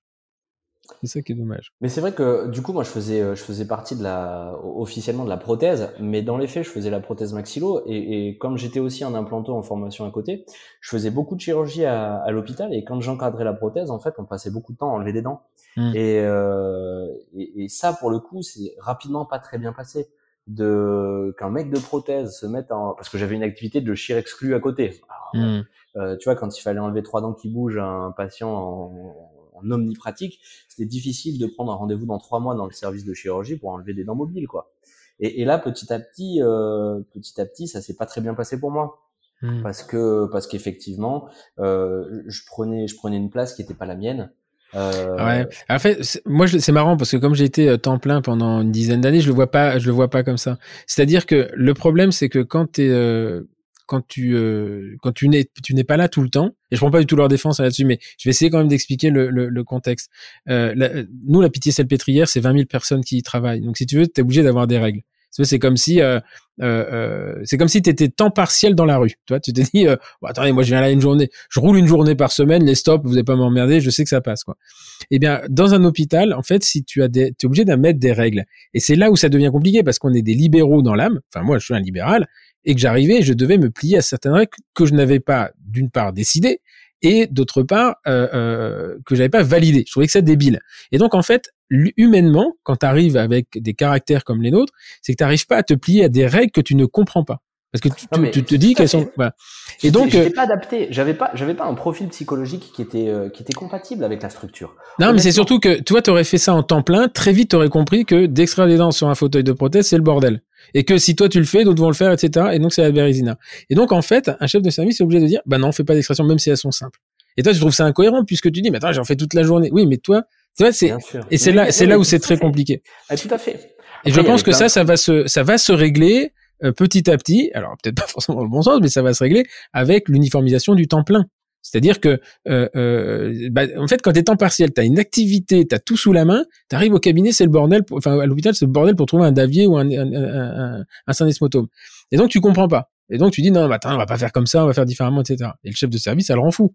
Ça le rend fou. Et euh, donc voilà. Bon, c'est, je- encore une fois, je ne les, je ne- n'excuse pas tout. mais- j'essaie d'expliquer. Après, justement, c'est ce que je te disais, j'a- j'avais une personnalité qui, est pas, qui était peu compatible avec euh, avec le monde universitaire, parce que parce que quand tu viens justement, moi j'avais la clinique à côté, tu sais quand t'es le chirurgien à la clinique, même si t'es dentiste, t'arrives au bloc opératoire, quand tu demandes un truc, déjà les gens s'excusent que tu aies à demander quelque chose. Elles auraient dû anticiper ta demande. Et là, tu arrives à l'hôpital, tu demandes un truc, on te renvoie chier. Mm. Donc, ça, rapidement, ça, ça, ça t'agace. Et puis, euh, et puis voilà. Après, là-bas, il y avait, il y avait des confrères qui avaient choisi, euh, qui avaient choisi coûte que coûte une activité, euh, une activité hospitalière. Hmm. Et, et on était, on était, euh, on avait des visions du monde qui étaient très très différentes. Donc, il arrive un moment où tu vois bien que ça fonctionne pas. Mais oui, parce jour, que il y a- Mm. il y a le patron, le grand patron, qui vient me voir et qui me dit, euh, c'est quoi cette tenue? Je lui dis, bah, il y avait plus de blouse ce matin, du coup, oui, j'ai gardé mon jean. Et, et je, je lui dis, bah, d'un côté, vous venez m'engueuler alors que c'est de votre faute, il n'y a pas les blouses, vous vous foutez de ma gueule. Et Hmm. là, tu sais, tu dis ça au chef, il te dit, bon, euh, bah, à un moment, calme-toi, quoi. Hmm. Et il a raison d'ailleurs, tu vois, c'était malvenu. Pareil, une fois, ça, ça je peux le raconter parce que c'est un truc qui me fait beaucoup rire. Euh, je faisais euh, toujours la PMF et, et une fois, il y a la chef de pôle, la, la grande chef de l'hôpital, qui envoie un mail à tout le monde, genre 400 personnes, en disant putain les gars, maintenant il faut coter les actes, etc. Il y a des actes qui n'ont pas été cotés, c'est scandaleux. Et puis moi, je lui réponds que je lui réponds que je fais la prothèse maxillofaciale, qu'il y a des fois où en fait on fait rien, ou en tout cas on essaye de faire un truc, et comme le patient il a un morceau de la jambe au niveau de la tranche, c'est moins facile que ça en a l'air, et que bah il y a des fois où on cote rien quoi, et Hmm. que en fait son, son mail est tellement déconnecté de la réalité et finalement tellement stupide que c'est sûrement un joyeux trait d'humour. Hmm. Et T'as bien fait de pas aller au concours, toi. Tout le monde reçoit le truc. Et instantanément, instantanément sur mon portable, tu sais, il y a le chef de service, le Mm. chef de d'unité, machin et tout, qui t'envoie un texto en disant, mec, t'es complètement fou. Mm. Et, euh, et voilà, c'est pour ça que après deux ans à l'université, où moi je me suis éclaté, j'ai j'ai adoré travailler avec les étudiants, c'était magique. Mm. Et aujourd'hui, une grosse partie de mes correspondants en chirurgie orale sont mes anciens étudiants de l'époque, honnêtement. hein parce qu'on avait des super relations, ça se passait très très bien. Et moi, il y a des gens qui voulaient que je reste parce que parce que ça se passait bien, parce qu'on avait une super. Non, puis équipe. tu mets du 109 là-dedans, puis t'es- voilà, il y a, en fait, si tu veux, derrière, la, en fait, ce que tu fais quand tu arrives dans un système comme ça, c'est que tu leur, euh, tu leur, euh, tu leur agites un chiffon rouge euh, sous le nez en disant, bah, regardez ce qu'on peut faire, vous pouvez pas le faire, et donc tu engendres de la frustration. Donc la frustration, elle se transfère en, en colère, en animosité, en bêtise, et euh, bah tiens, on va faire, euh, on va, on va faire une coalition, puis on va les emmerder, et puis au bout d'un moment, qu'est-ce qui se passe? Bah c'est qu'ils te font chier. Bah, voilà, toi, t'as la frustration, tu peux pas rester.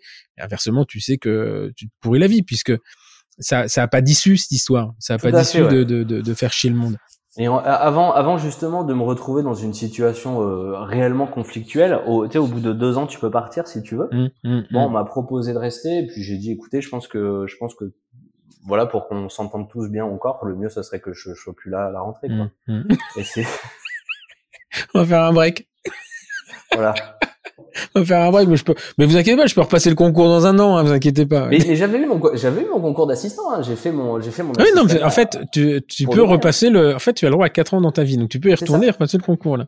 Genre, quand, genre, t'imagines que tu peux éventuellement y retourner. Mais mais je j'en doute. Après, on m'avait proposé de venir justement, tu sais, faire euh, faire du privé, semi-privé en implanto Mmh, à l'hôpital, mmh. etc. Mais c'était trop euh, c'était trop compliqué et dans et dans ma dans mon activité, ça s'intégrait mal. Non, puis c'est une source d'emmerde.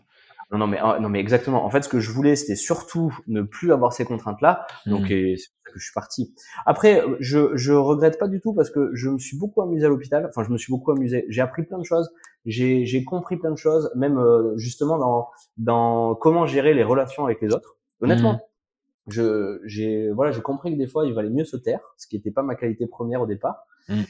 Et euh, ça m'a permis de rencontrer des gens super. J'ai euh, toujours des copains qui sont là-bas et malgré tout il y a y a des universitaires qui sont des gens exceptionnels. euh, Bien sûr, bien sûr, t'as pas de généralité. Hein. et à qui je dois beaucoup. Donc euh, j'ai pas de regrets. Après, euh, moi j'aurais j'aurais aimé pouvoir m'investir. Et en réalité, je, voilà, c'était pas c'était pas le bon profil pour moi. Et euh, peut-être qu'à un autre moment de ma vie, eh ben je, je souhaiterais y retourner. Je me ferme pas la porte. Mais, Tu sais, euh, regarde, c'est ouais. là, il y a, il y a, je vais donner un, scoop. J'ai quand même été à l'université, je suis monté, je suis allé là-haut, etc. Et donc en 2017, je pars et j'ai dit plus jamais, Voilà, plus jamais. Donc je, je me mets en disponibilité, je fais ma, je démissionne parce qu'on m'a dit, bah non, vous pouvez, pouvez pas reconduire la disponibilité, il faut démissionner. Donc j'ai démissionné. Donc je me suis dit voilà, c'est, c'est, un peu difficile quand même parce que tu dis bon, finalement, il y avait quand même des trucs que j'aimais bien. Moi, ce qui me manque, c'est euh, des relations avec des gens comme Ariane Bernard. C'est la recherche qui me manque, puis le contact des étudiants. Après. euh, travailler à l'hôpital, ça, ça me manque pas du tout. Et puis, euh, toi, il y a depuis, il y y a des nouvelles facs qui vont s'ouvrir là, dont une à Rouen. Et euh, il se dit, mais faut amener de mettre des profs. Donc il me rappelle, vous êtes gonflé quand même, vous m'avez viré. non, mais moi on peut. J'ai dit, mais je ne peux plus être fonctionnaire puisque j'ai démissionné. Une fois que tu as démissionné, tu peux plus repasser les concours. Non, mais on va s'arranger, machin, etc. Donc il n'est pas impossible, tu vois, que j'y retourne. Mais là, avec mes conditions. Je dis, moi, je veux bien y repenser, mais je veux pas qu'on m'emmerde. En gros, je veux pas de chef. Vous me laissez C'est faire ça, exactement. je veux pas de chef, je veux pas qu'on me donne des ordres débiles. Et par contre, je fous pas un pied à l'hôpital. Je veux bien faire l'université, etc. Et donc, euh, oui, tu y retournes. euh, euh, voilà. Après, tu sais, c'est quand je suis sorti de la fac, que j'ai remonté mon cabinet, euh, je savais pas ce que je voulais, mais je savais ce que je voulais pas. Hein, Ah, je je savais exactement ce que je ne voulais pas. Après, ce que tu veux, tu sais jamais exactement, puisque c'est, ça change. Mais ce que tu veux plus, c'est, euh, moi j'avais dit, plus jamais, je ne travaillerai sans assistante, plus jamais. Ouais, je comprends. C'est, Mais- euh, Tu sais, euh, par exemple, il y a pas, il y a pas si longtemps que ça, j'avais vu, euh, j'avais vu que genre à Zurich, le, le poste de, de chef de l'implanto, tu sais, c'est Mhm. un énorme pôle, était vacant. Mhm. L'université. Et je me suis dit, en fait, c'est, un poste tellement élevé que personne va oser postuler. hum. Et du coup, s'ils ont personne, bah, si je suis le seul, peut-être que Ceci dit, en plus, tu verrais la fac de Zurich, t'as envie d'y aller, hein. Putain, c'est, euh, c'est j'ai envoyé, exceptionnel. j'ai envoyé mon, j'ai envoyé mon CV évidemment. Et ils m'ont répondu très poliment que, que contre toute attente, euh, ils me rappelleraient peut-être un autre jour. Mais avec, tu sais, genre avec une politesse suisse. Ah, politesse suisse en anglais traduit de l'allemand. Et, euh... Et je veux dire que ils sont trois à avoir validé le courrier avant que ça parte pour pas créer un incident diplomatique. Hein. Mais euh...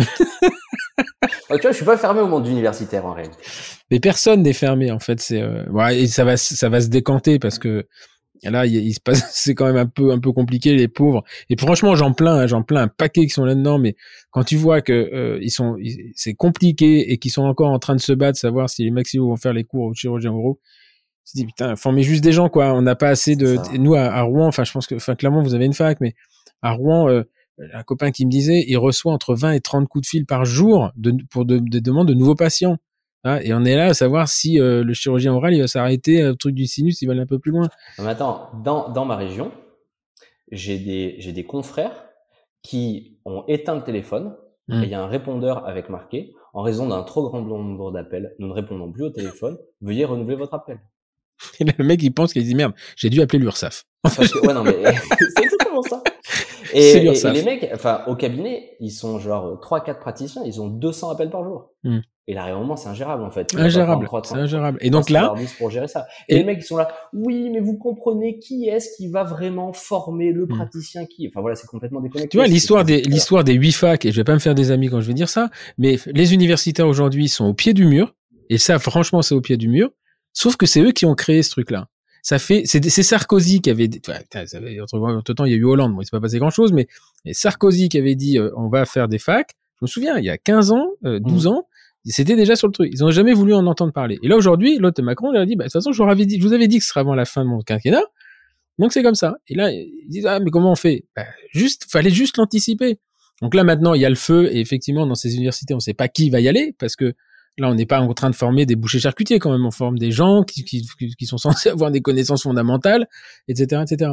Et donc, qu'est-ce qui se passe? C'est qu'en fait, ils sont en train de créer, ils ont, ils ont, comme ils n'ont pas voulu former des facs, ils ont créé des départements dans des universités de médecine. Et donc, la dentisterie dans ces huit facs va être, enfin, au moins à Rouen, je pense que ça va être la même chose dans les autres, va être un département d'une université de médecine. Tout ce que la profession ne voulait pas. Voilà. Et donc, euh, à force de, de pas vouloir, eh ben, tu te fais imposer les trucs et après, ça vient couiner, quoi. C'est dommage, c'est dommage. Ça. Et peut-être que je vais y retourner. ça, c'est contre toute attente. Pourquoi pas? Le phénix Au contraire, au contraire, euh, moi je trouve ça merveilleux de se dire qu'une structure se crée et que tu peux être un des éléments fondateurs de cette nouvelle structure et, et pouvoir la, la, modeler avec, euh, avec une expérience déjà préalable. Moi je trouve ça magique. Au mmh, contraire, mmh. Hein.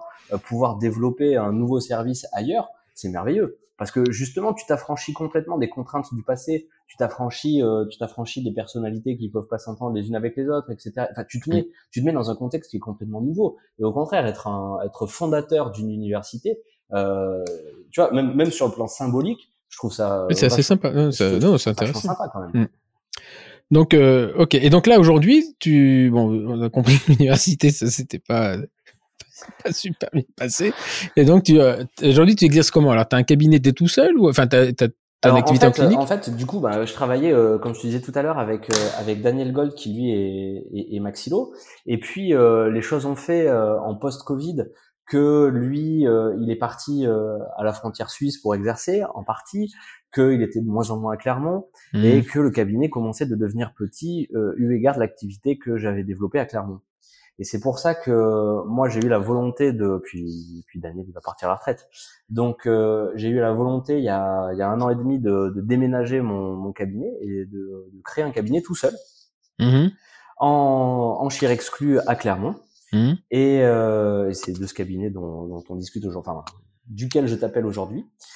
Et, euh, et puis, je suis parti de l'université, comme je te disais tout à l'heure, mmh, à, à, la fin de mes deux ans euh, d'assistant hospitalo-universitaire et, euh, et je savais pas ce que j'allais faire mes deux jours parce que j'avais à cette époque-là pas suffisamment d'activité à Clermont pour remplir ma semaine et euh, et j'avais fait un stage actif à Brioude, donc la mmh. fameuse sous-préfecture de Haute-Loire dont on mmh. parlait tout à l'heure. Euh, stage actif à, à l'issue de la sixième année euh, dans un cabinet où je m'étais super bien entendu avec les gens. C'était hyper bien passé, une équipe avec des gens super, les assistantes, les praticiens des, des mecs qui sont voilà que j'ai trouvé top, avec lesquels on s'est très bien entendu. Euh, avec Laurent, mon collègue du cabinet, on a on a plein de sports en commun. Il fait du vélo, il fait de l'escalade, il fait du ski, donc on, mmh. on s'entend super bien. Euh, et donc j'avais fait euh, mon stage actif là-bas et, et j'envoie un message un peu au hasard en, en, dès que je démissionne de mon poste d'assistant et je leur dis bah écoutez moi j'ai deux jours par semaine je sais pas quoi faire. Quoi. Et ils me disent bah viens, viens, on va voir ce qu'on va pouvoir te proposer. Mmh. Et euh, donc ils savaient que j'avais mon autre activité à côté. Et puis petit à petit, euh, bah là-bas j'ai j'ai pris en charge leurs patients.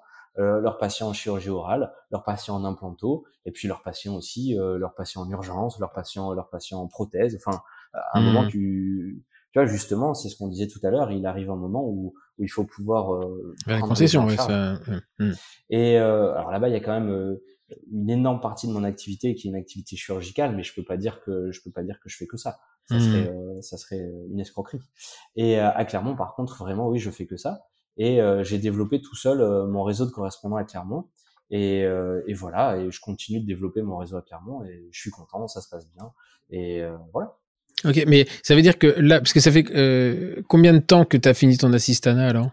En fait, j'ai dû j'ai fini mon assistana, je crois, il y a il y a trois trois ans. Ça doit être juste avant le Covid. ça fera quatre ans, tu vois, genre au mois de septembre, novembre de cette année. D'accord. Et donc là, en sortant du, euh, après il y a le Covid. Donc en sortant du Covid, tu montes ton. Exactement. En sortant du Covid, pendant le Covid, je me dis bon, euh, ce que je vais faire, c'est que je vais changer de cab en fait. C'est l'opportunité. Je vais chercher un nouveau local et euh, et pareil, en discutant, encore une fois le, le, hasard entre guillemets, en discutant en terrasse d'une resto, il y a le mec derrière moi qui se retourne et qui dit écoutez, euh, je crois que j'ai un truc pour vous en fait. Je, pour votre projet, euh, je vous écoute d'une oreille et je crois que j'ai un truc pour vous.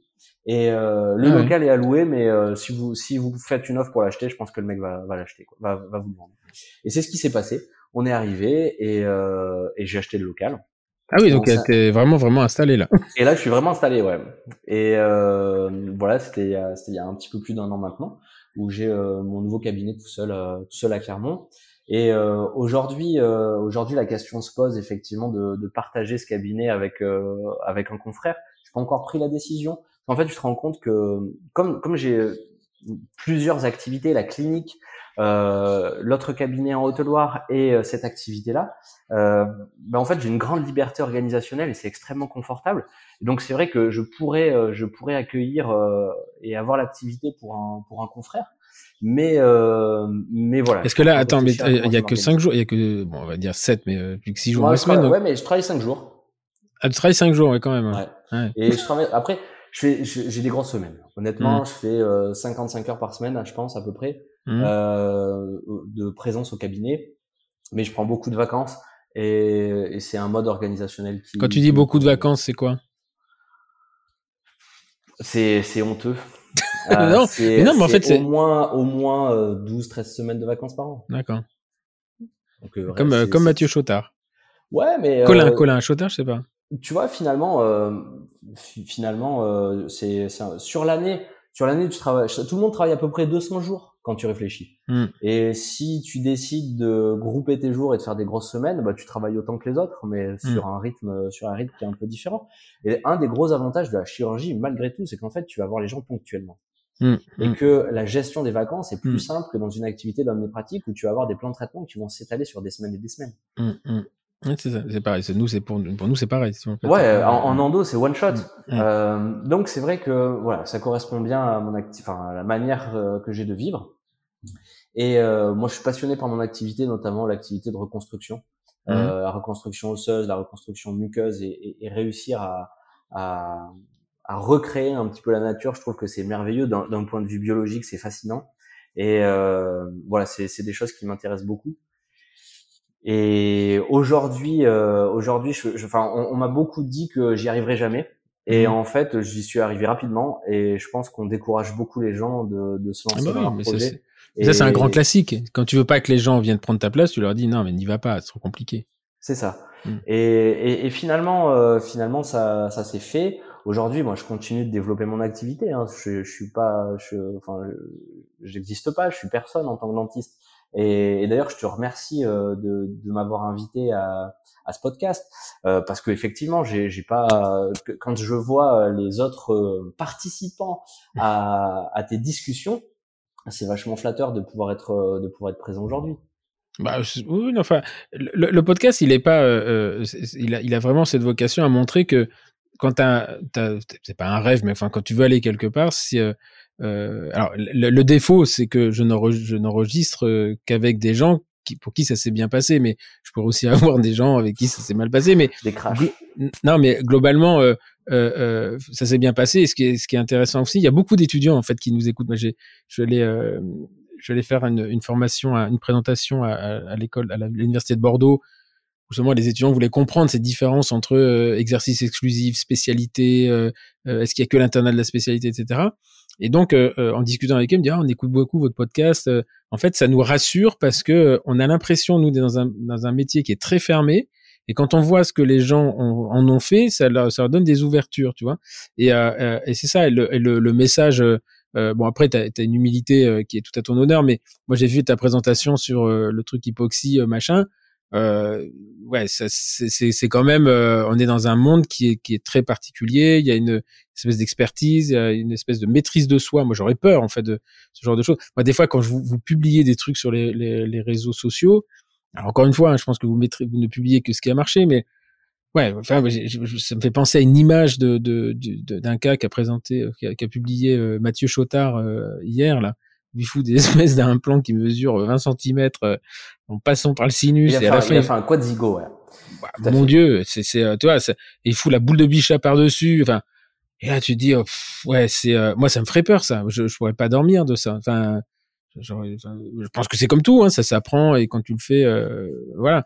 Mais il est, c'est, pas arrivé comme ça, on lui a pas appris ça à la fac en sixième année, quoi. Exactement. Mm. Après, après, sur sur ce que tu évoques, c'est euh, c'est pour ça qu'il y a plein de il y a plein de jeunes et qui veulent euh, moi il y, a, il y a plein d'étudiants qui, qui m'ont écrit sur les réseaux sociaux et qui m'ont dit bah est-ce que est-ce que je peux venir te voir?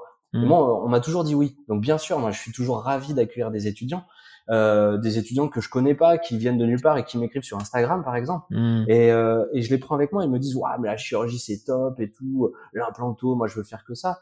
Et euh, et en fait moi je pense que c'est pas c'est pas toi qui choisis l'implantologie ou la chirurgie orale c'est plus l'inverse. C'est-à-dire que il faut avoir un profil psychologique particulier quand même, malgré mmh. tout. Et ça va avec les activités aussi que je fais à côté. Tu vois bien les mecs qui font ça. En fait, à un moment, tu t'engages. Tu t'engages toi, euh, tu t'engages moralement. Il y, a, il y a des choses, tu, la première fois que tu le fais, tu l'as jamais fait quand même. Mmh. Et mmh. Euh, il y a un engagement moral. Tu t'engages physiquement avec le patient. Il y a, voilà, ça, ça fait peur, mais c'est parce que ça fait peur que tu as envie d'y aller.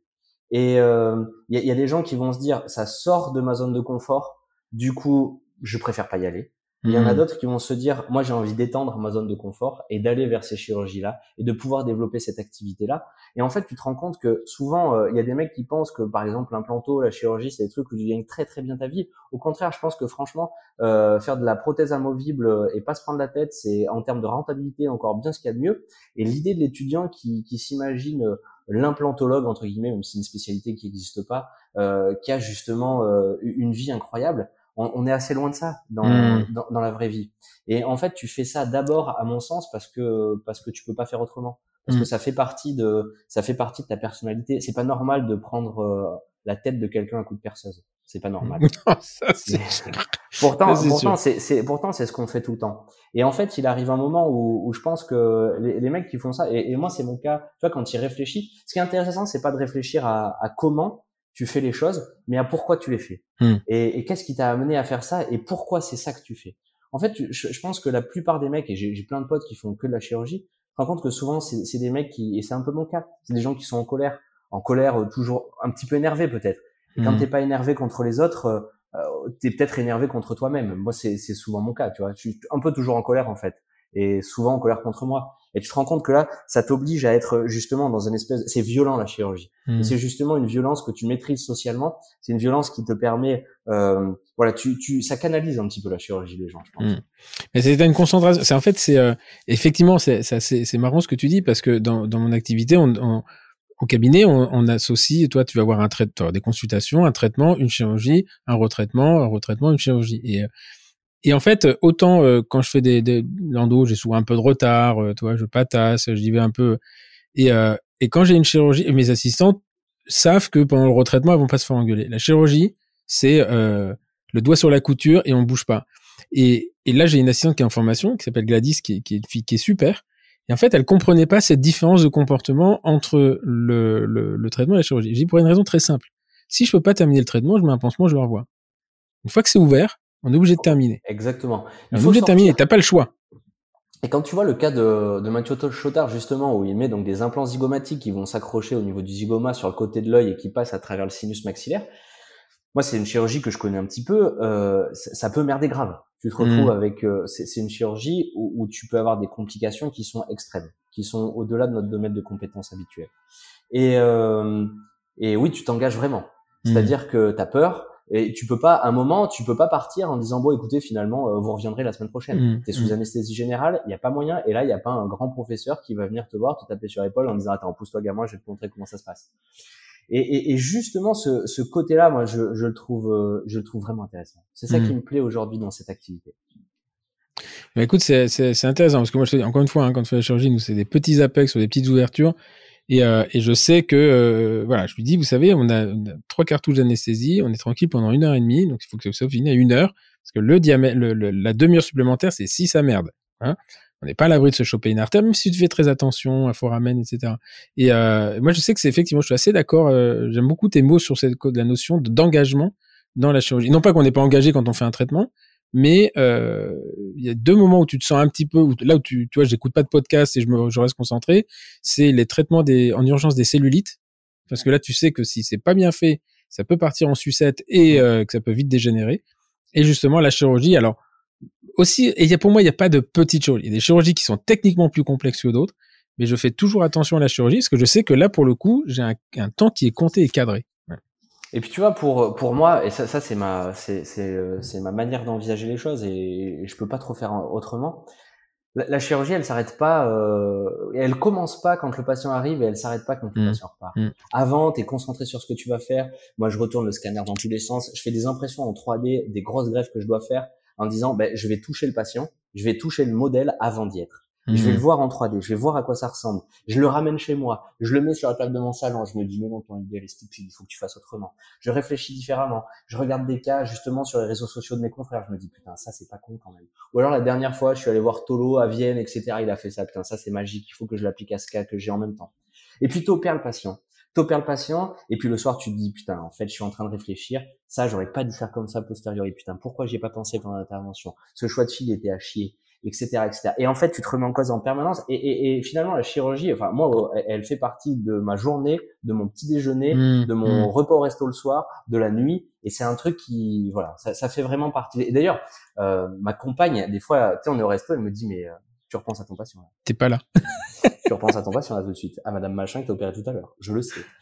Et euh, et c'est aussi pour ça, tu vois, que et je fais le lien avec ce que ce que tu évoquais tout à l'heure sur euh, la médecine de montagne et sur euh, sur les autres activités que je peux pratiquer, euh, beaucoup en dehors de en dehors de ma vie professionnelle. En fait, tu, tu réfléchis en escalade, dans le parachutisme, dans la wingsuit, c'est la combinaison avec des petites ailes, ou, ou, dans le parapente, dans lequel je m'investis pas mal en ce moment. Il y a également cette notion d'engagement. Je veux dire, à un moment, quand tu mm. sautes de l'avion, euh, si tu fais rien, dans 80 secondes, t'es mort. Et il y a que toi qui va pouvoir t'en sortir. Il y a hmm. personne qui va venir te chercher, qui va arrêter le temps dans le ciel en te disant non attends, prends le temps de réfléchir et à faire les choses autrement.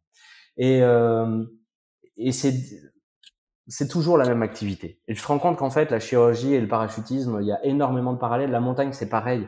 Il arrive un moment où quand tu pars sur une course, alors une course, c'est c'est un parcours hmm. en fait. Hmm, c'est pas tu fais pas la compétition avec quelqu'un. Et euh, il y a un moment où tu passes le, le point de non-retour, où tu vas te dire bah là c'est plus facile d'avancer que de reculer. Et, et en escalade, c'est pareil. Il y a des moments où en fait, tu es obligé de sortir vers le haut. Tu vas pas pouvoir redescendre. Hmm. Et euh, tu, retrouves toujours cette notion d'engagement.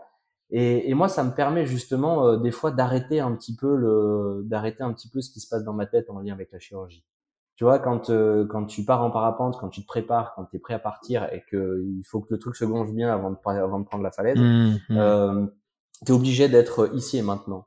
Mmh. Et c'est comme en chirurgie, tu es toujours ici et maintenant. Et je pense que c'est quelque chose dans, dans, dans, notre vie du quotidien qui existe difficilement. T'es toujours mm. sur ton téléphone, t'es toujours, t'es, es rarement ici et maintenant. Mm, mm. Et, euh, et la chirurgie, comme, comme ces sports, euh, ces sports extrêmes entre guillemets, même si le mot est, est vraiment très très mal choisi, parce qu'il y a rien d'extrême dans tout ça, euh, ils sont autour de cette notion d'engagement, de cette notion d'ici et maintenant. Et tu vois, quand tu es en parapente ou quand tu es à la sortie de l'avion avec tes petites ailes et que, Hmm. et que tu vas voler à 200 km heure, tu repenses pas à ton patient de la veille. Hmm. Ok, bah écoute, c'est très intéressant. Et puis ce parallèle, oui, effectivement, c'est euh, euh, c'est en fait, ça, ça, complète la personnalité. Hein. Tu aurais pu faire du bowling ou des trucs comme ça, moins engageant, mais ça aurait été moins drôle. Ça aurait été moins drôle. Euh, alors, on a, euh, bah, on arrive à la fin du, du podcast, que c'est les et donc avec les quatre fameuses les quatre fameuses questions. Euh, si tu devais changer euh, quelque chose à ton parcours, d'abord, est-ce que tu aurais envie de changer quelque chose à ton parcours? Et si oui, qu'est-ce que tu changerais? Euh, C'est impossible de répondre réellement à cette question. Je dirais, je dirais soit je change tout, c'est-à-dire je fais complètement autre chose, et, et, et je me laisse la, la possibilité d'avoir une autre vie. Mmh. Tu sais, des fois dans, dans la rue, tu croises des gens, tu croises des machins, et tu te dis putain, j'aurais pu avoir cette vie-là, c'est marrant. Mmh. Ou alors, euh, tu sais, il y a des moments où tu, tu prends des chemins sans savoir où ils t'amènent, et, et, et, finalement, tu, tu sais pas vraiment quel chemin mmh. choisir. Et, et peut-être qu'en fait, j'aurais pu faire complètement autre chose, et que j'aurais été quelqu'un de différent, et que ça aurait été, que ça aurait été très bien quand même. Mais à la Après, limite, est-ce ouais. est que par exemple, il n'y a pas un moment où tu t'es dit, bah vraiment cette appétence que j'ai pour la chirurgie, la chirurgie, la reconstruction, etc. Si j'avais fait médecine, par exemple, et chirurgie, si, euh, ouais. si, non, non, mais si. À, à, un moment, à un moment, je me suis dit, euh, est-ce que y a, est-ce que c'est pas possible administrativement euh, de justement valider certains trucs pour avoir un diplôme différent? Et à un moment, j'avais une frustration de ça. Mmh. J'avais une frustration de ça, en plus parce qu'à l'hôpital avec les maxillos, on avait des fois des relations conflictuelles. Et, euh, et je me disais, mais, je, mais pourquoi, mais pourquoi je peux pas le faire? Et euh, pas, pas forcément le geste technique en lui-même, mmh. mais en tout cas dans, dans la, l'approche des choses. Et euh, ouais, je, je me suis renseigné, j'ai regardé comment je pouvais, et puis en fait, à un moment, je me suis dit non, mais c'est, c'est super déjà ce que c'est super ce qui se passe. Et en fait, euh, plus plus j'apprends de choses, plus je me rends compte que déjà mon petit domaine de compétences, je le maîtrise pas mmh. si bien que ça. Tu sais, une fois que j'ai eu enlevé 2000 dents de sagesse, je me suis dit putain là, je commence de savoir faire. Mmh. Et puis après, j'ai enlevé 5000 dents de sagesse. Et je mmh. me suis dit, mais en fait, quand j'étais à 2000 dents de sagesse, j'étais nul. Mmh. Et quand je serai à 20 000 dents de sagesse, eh ben, je, j'aurais encore évolué, j'aurais encore progressé. Et pareil, la reconstruction, c'est la même chose. Tu te rends compte que plus t'en fais, plus t'apprends, plus tu te rends compte que, qu'en fait, tu, tu croyais maîtriser pas mal d'éléments et en réalité, tu maîtrisais assez peu de choses. Et euh, il y a encore beaucoup à apprendre, beaucoup de choses à. Mais en fait, ça, c'est. Alors, il y a des choses que tu apprends euh, par la, la, l'acquisition de connaissances, la transmission, etc. Et puis après, tu as, surtout une grosse partie qui s'appelle euh, l'expérience. C'est-à-dire que l'expérience fait que tu progresses. Et donc, tu ne peux pas avoir la même compétence à 35 et à 60 ans. Il y a quelqu'un qui a toujours évolué, à 60 ans, il aura forcément beaucoup plus de compétences. Est-ce qu'il y a une frustration parce que tu pourras jamais avoir 60 ans quand tu as 35, mais et quand tu auras les 60 ans, tu te rendras compte de ça et tu diras mais un petit jeune, attends. Tu vois? Et c'est souvent c'est on a nous cette discussion là sur la décision de conserver une dent ou pas. Moi à 50 ans, je suis beaucoup moins conservateur que quand j'avais commencé l'endo à 30 ans. Mmh. Parce que à l'époque, je me dis mais attends mais eux ils savent pas faire, moi je sais faire et regardez et je retrouve des conférences où j'avais des cas cliniques et, et, je sais que euh, aujourd'hui, j'ai eu des échecs, j'ai extrait des dents. Et des fois, je dis au patient, écoutez, ça, ouais, sur le papier, on peut le faire, mais je vous le conseille pas. Parce que je sais que ça va merder et derrière, il y a des, des conséquences qui vont compliquer la suite, la suite opératoire. Mais tant que tu que l'as pas fait toi-même, tu peux pas le savoir. J'étais, j'étais, euh, c'était euh, vachement riche pour moi de travailler avec euh, avec mon, mon, ancien collègue qui est qui est Maxilo et encore aujourd'hui on se voit toutes les semaines Mmh. Parce que ce type-là il a il a 66 ou 67 ans aujourd'hui Et une et, expertise, euh, ouais. Et, et j'allais le voir en lui disant et ça t'en penses quoi? Et il me disait bah en fait euh, tu sais le truc que j'avais potassé dans mon salon pendant Mm. des heures où j'étais sûr d'avoir Mm. pris la bonne décision et je lui dis non mais ça c'est lui qui m'expliquait ça c'est naze hein ça il faut Mm. pas faire comme ça parce que effectivement ça peut fonctionner mais regarde si le patient est comme ci si le patient est comme ça et, on est malgré tout euh, moi, moi je crois que il faut faire simple en chirurgie c'est le less is more c'est quelque chose qui Mm. est essentiel pour moi et surtout le taux de succès est important en Mm. fait, à un moment, c'est bien de faire des publications Instagram, mais euh, mais tu quand t'es avec ton patient, faut pas que tu l'opères 36 fois, il faut que ça se passe bien quand même, Mm, mm. parce que Mm. tu- lui, lui, il a besoin de ça. Et euh, j'en ai beaucoup parlé avec Daniel, et qui, qui des fois m'a dit non, euh, calme-toi. Et tu vois, il y a Mm. pas très longtemps, il y a les, euh, il y a les membranes Gore-Tex qui sont ressorties. C'est les membranes Téflon, Mm, c'est devenu mm, très à la mm. mode. Les tous les commerciaux voulaient nous en fourguer. Tous les leaders d'opinion opéraient avec ça et faisaient des super publications. J'en parle à Daniel, il me dit tiens, ils ont ressorti ces grosses merdes des années 90. Mmh, mmh. Et effectivement, c'est vrai. Et en fait, ça a été très à la mode pendant deux ans. Et, et, au bout de deux ans, tout le monde a essayé, tout le monde a pris des vestes et tout le monde s'est dit non, mais en fait, on va refaire comme on faisait avant, ça va être. Mmh. Ok. Euh, Qu'est-ce que, au cours de ton parcours professionnel, tu as eu des, des, gens ou des, des, des moments qui t'ont inspiré? Euh, Est-ce que tu t'en tu pourrais en citer un, un moment où tu te dis, euh, ça, euh, ça j'ai vécu ça, ou ce bonhomme-là, il m'a vraiment, vraiment, euh, euh enfin, non pas que ce soit un mentor, mais il a vraiment agi dans le, dans le, dans le sens de ton évolution. Ouais, bah, je, c'est, on, on en, je l'ai évoqué à plein de reprises déjà. Je pense que, je pense que Daniel Gold, qui est maxillo à Clermont, qui à un moment m'a pris sous le bras en disant, écoute, euh, moi j'ai aucun intérêt à t'apprendre, mais je vais t'apprendre quand même. Mmh. Euh, j'ai vu des centaines d'interventions avec lui, et euh, ouais, bien sûr, ça m'a beaucoup aidé. Ça m'a mmh. beaucoup aidé, et ça a été, ça a été une chance inouïe pour moi. Et c'est un peu le thème du podcast, du podcast effectivement, mais euh, toute l'histoire de ma carrière professionnelle, pour l'instant, c'est que des rencontres avec des avec des confrères qui à un moment m'ont dit écoute fais ci, fais ça. Et mmh, euh, mmh. ils m'ont ouvert des portes et, j'ai bien voulu passer ces portes-là. Et euh, c'est ça qui m'a fait évoluer. Ok.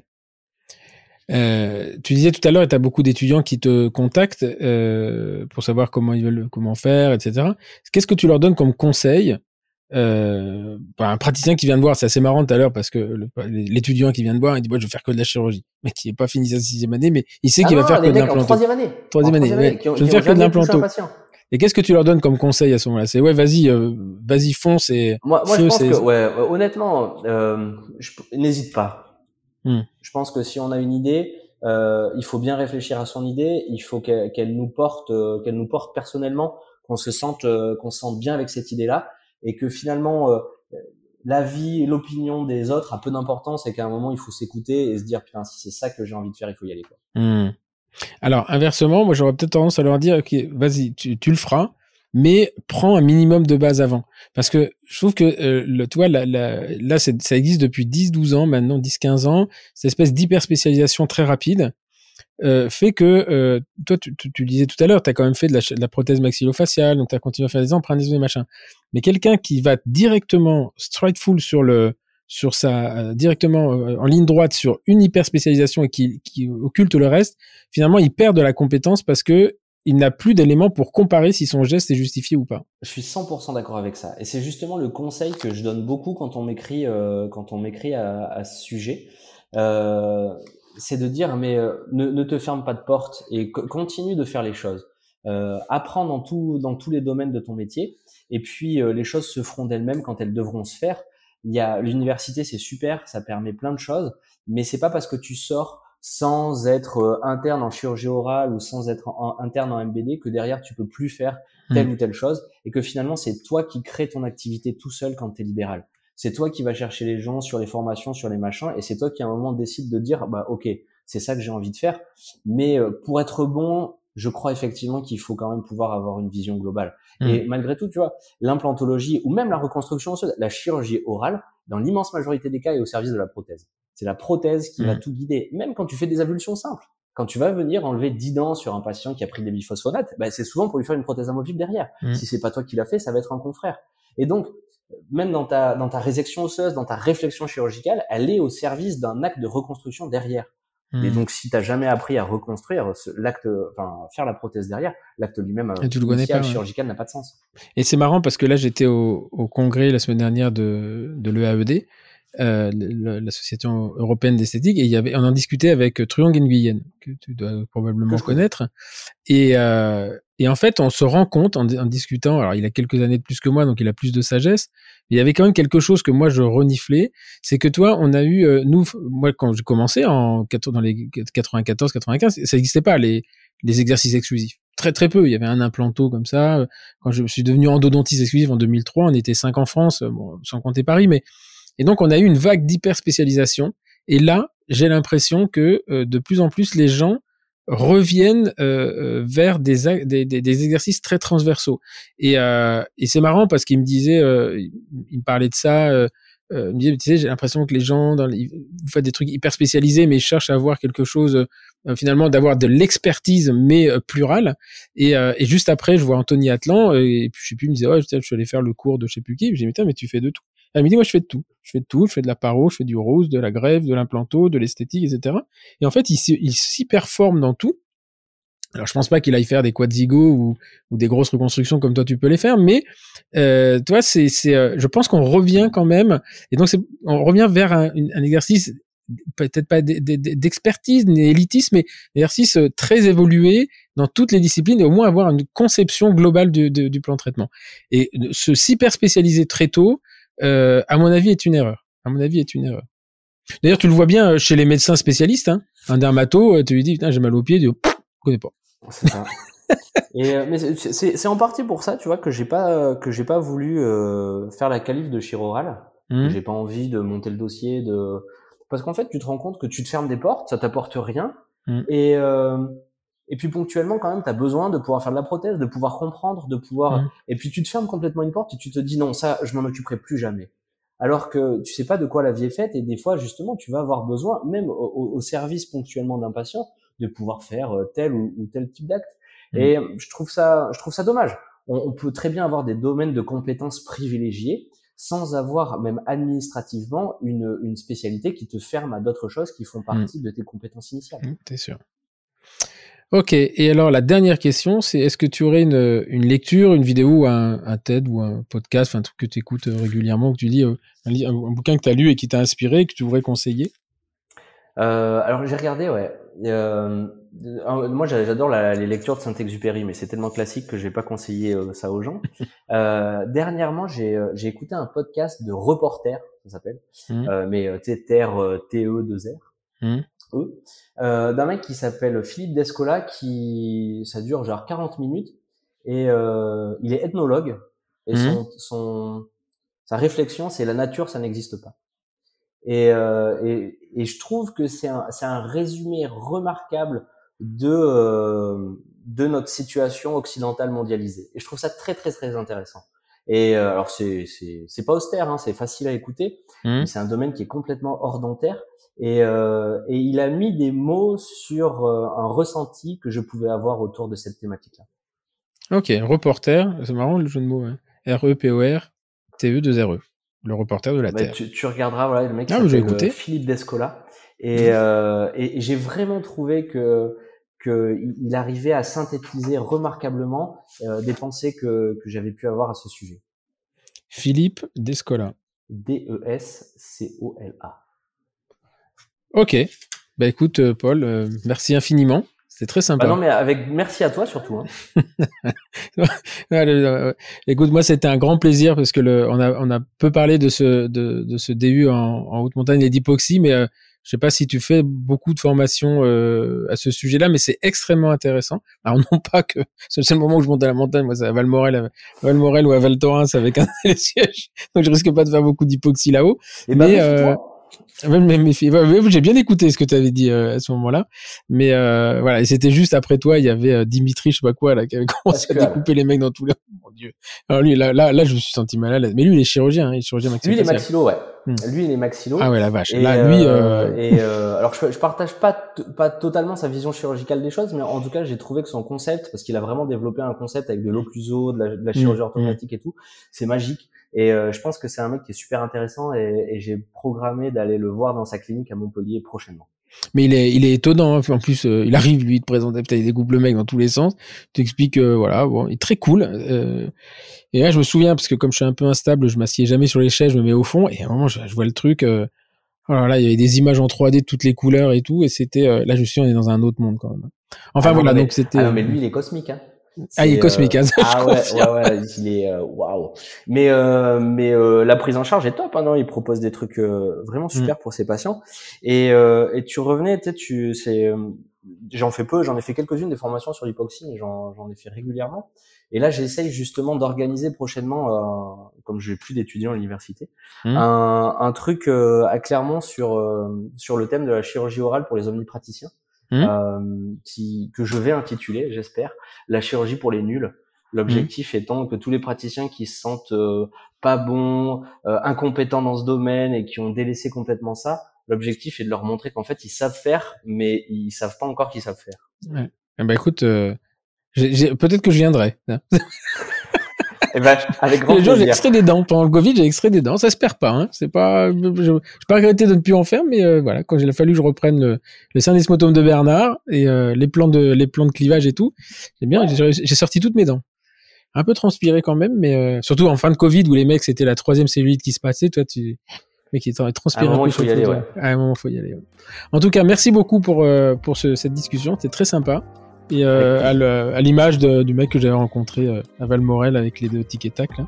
Et euh, c'était un super congrès parce qu'on a rencontré plein de, de, gens. Il y a eu d'ailleurs sur ce podcast, après, il passait euh, Perrine, euh, Anne, qui, qui avec qui j'ai enregistré également. Et donc, donc voilà. Écoute, bah, je te souhaite plein de bonnes choses, avec au plaisir de te, de te revoir par-ci par-là. Et, et puis, bah, bonne longue vie à ton, à ton cabinet qui, qui est en train de se lancer. Je suis pas très très inquiet en fait sur sur le devenir. Voilà, parce que derrière, il y a le, en tout cas. Derrière, il y a le bonhomme il est, il est, il est bien sympa. Euh, merci à vous tous euh, de nous avoir écoutés. Voilà, ça fait euh, comme d'habitude. On part pour une heure et on finit à deux heures.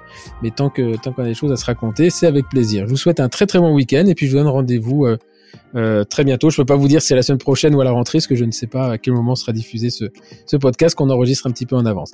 Merci en tout cas de nous écouter. À très bientôt. Au revoir.